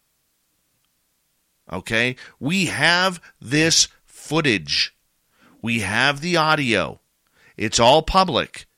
And for NASA to not even acknowledge that, and brilliant people like the SCU to not even acknowledge that, you know, everybody can say, oh, baby steps, baby steps. You know, we're just putting these puzzle pieces together. BS. You've had almost 80 years. You've had 80 years to do this, 70 years to do this. Okay? And you've done nothing with it except screw the public. And that's what bugs me, man. That's what bugs me. Because if I was on the SCU, if I was a board member of the SCU, I would be saying, guys, we cannot support this. We can we can say we acknowledge the NASA report. Okay, we're very very we think that NASA is starting to take the proper steps, but until NASA comes clean with their history, we cannot fully endorse or support the NASA program. And any group that has the the cojones to do that, that's the team we should we should support. Okay, but everybody's silent. MUFON silent. Dave. NUFORC silent. Everybody's yeah. silent. Dave, come on. I think you're really circling around what you may or may not want to say right now, but I'm going to say it for you. The people that have come out vocally in support of this are looking for what? Dollars. Absolutely. It's disclosure for dollars. The, especially when if they'd had any access to what the speech was going to be like they knew that nasa was going to be putting an outreach out there to public and private investigations that are going on right now okay. and organizations. So i mean we didn't want to say it but yes we we can figure that these people that are applauding the loudest right now for nasa it's because they want to be part of the program. You're and you're 100% right Okay. Yeah. There is a scam being played right in front of everybody's eyes. And because nobody knows anything about UFOs, and the governmental and the scientific side have done a great job at eliminating and put and, and ostracizing the UFO community from all of this, we all lose because of it. We all lose. Okay, because the media doesn't know what questions to ask. They're just reporting on it. Okay? Look what we got. Look what NASA's saying. Okay, where's the question? What's in your closet? 40 years of SETI research, they find nothing. Yet Samantha Mowat could call aliens in at no problem. At any time. And no offense, I'll leak a little bit. You're witness to this. People can do this. And NASA can't find a thing? Come on. It's a sham, it's a scam, and it's all about disclosure for dollars. That's what they want. And the public is absolutely screwed because of it. By the way, it is that time of the night where we should really, Tim, uh, say hello, how are you to all the agents and agencies who are out there right now tuning us on in and we want to say hi to everybody. And don't forget, everyone, to give us a call sometime. You know, you already got our number because you, that's the way you work. And remember, some of us can be bought. Just saying. Anyways. Yeah, Tim, I'm fired up about this. And I'm disappointed. I'll tell you where I'm happy. I'll tell you where I'm happy. People on the UFO X formerly Twitter, are not buying this NASA crap this time. They are not buying it. They're seeing right through it. And a lot more people, and I think we have a lot to do with that. A lot more people are actually listening to what we're saying and what we're tweeting or posting, whatever we can call it now. Okay? And they are actually understanding that NASA is a mess when it comes to this. And they're a hot mess. And they look like a stupid mess. And the people aren't buying it. And I think it's lovely. I think Bill Nelson should be ashamed of himself. If if I had any way of doing it, and if I was American, I would be sending uh, letters to my congressperson or my senator asking them to support Bill Nelson to resign from that position? Push it. Push the public. We do have a say. We do have a right, Tim, to have our say. And when we're being lied to by a government agency in the public, we deserve to have our voices heard. Okay? It's not just about elections, it's about everything. Billions upon billions of dollars of taxpayer money in the United States goes to NASA every year. And they are lying to the American public and the world public about UFOs and what they know. That is the travesty. And when you get groups like the SCU or the Safe Aerospace for Pilots and every other group uh, waving the NASA flag over their their slimy report, shame on them. And they deserve to be shamed publicly.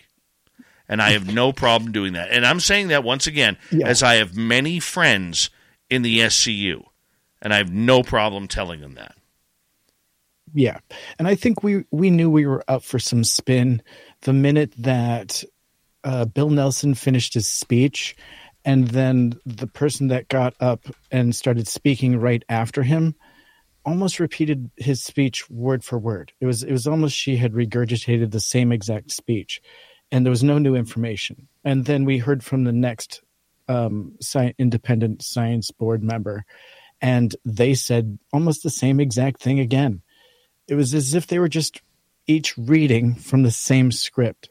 Mm-hmm. And it mm-hmm. was very frustrating. And then when James Fox presented a question, a few very logical questions, they were absolutely dodged. And absolutely. They weren't even they weren't even hardball questions. Well, Tim, if you guys are listening in on our YouTube channel, stick around. We're going to continue this conversation. But right now, we got to say goodnight as Mr. Ron Bumblefoot Thal is rocking us in the background with Little Brother is watching. Bumblefoot is the official music of Spaced Out Radio, rocking us in and out of every single show.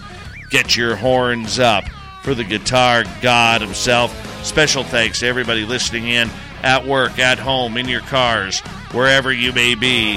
Thank you to everyone in our chat rooms tonight YouTube, Twitch, LGAB, Facebook, Spreaker, LinkedIn, the Space Travelers Club, and on Twitter or X at hashtag Spaced Out Radio.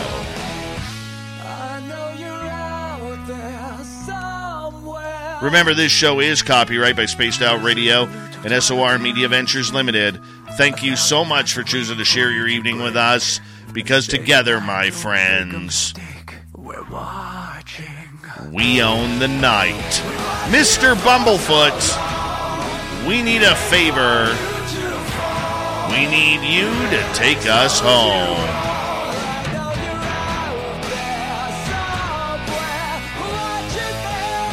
Yes, the Woo train has docked for the night.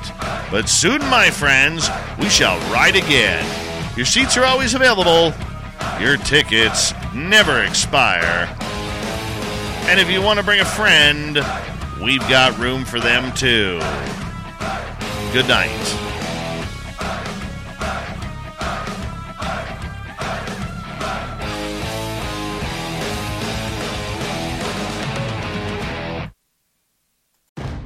AT&T and Verizon lure you in with their best phone offers, only to lock you into a 3-year phone contract.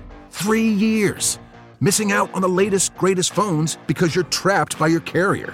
Not at T-Mobile. Break free from 3-year phone contracts with our best Go 5G plans and say goodbye to being stuck with an outdated phone. Now, with T-Mobile's best Go 5G plans, upgrade when you want Every year or every two, you decide. At T Mobile, you have more choice than ever to take charge of your upgrade, all on America's largest 5G network. Visit T Mobile.com now to take charge of your phone upgrades.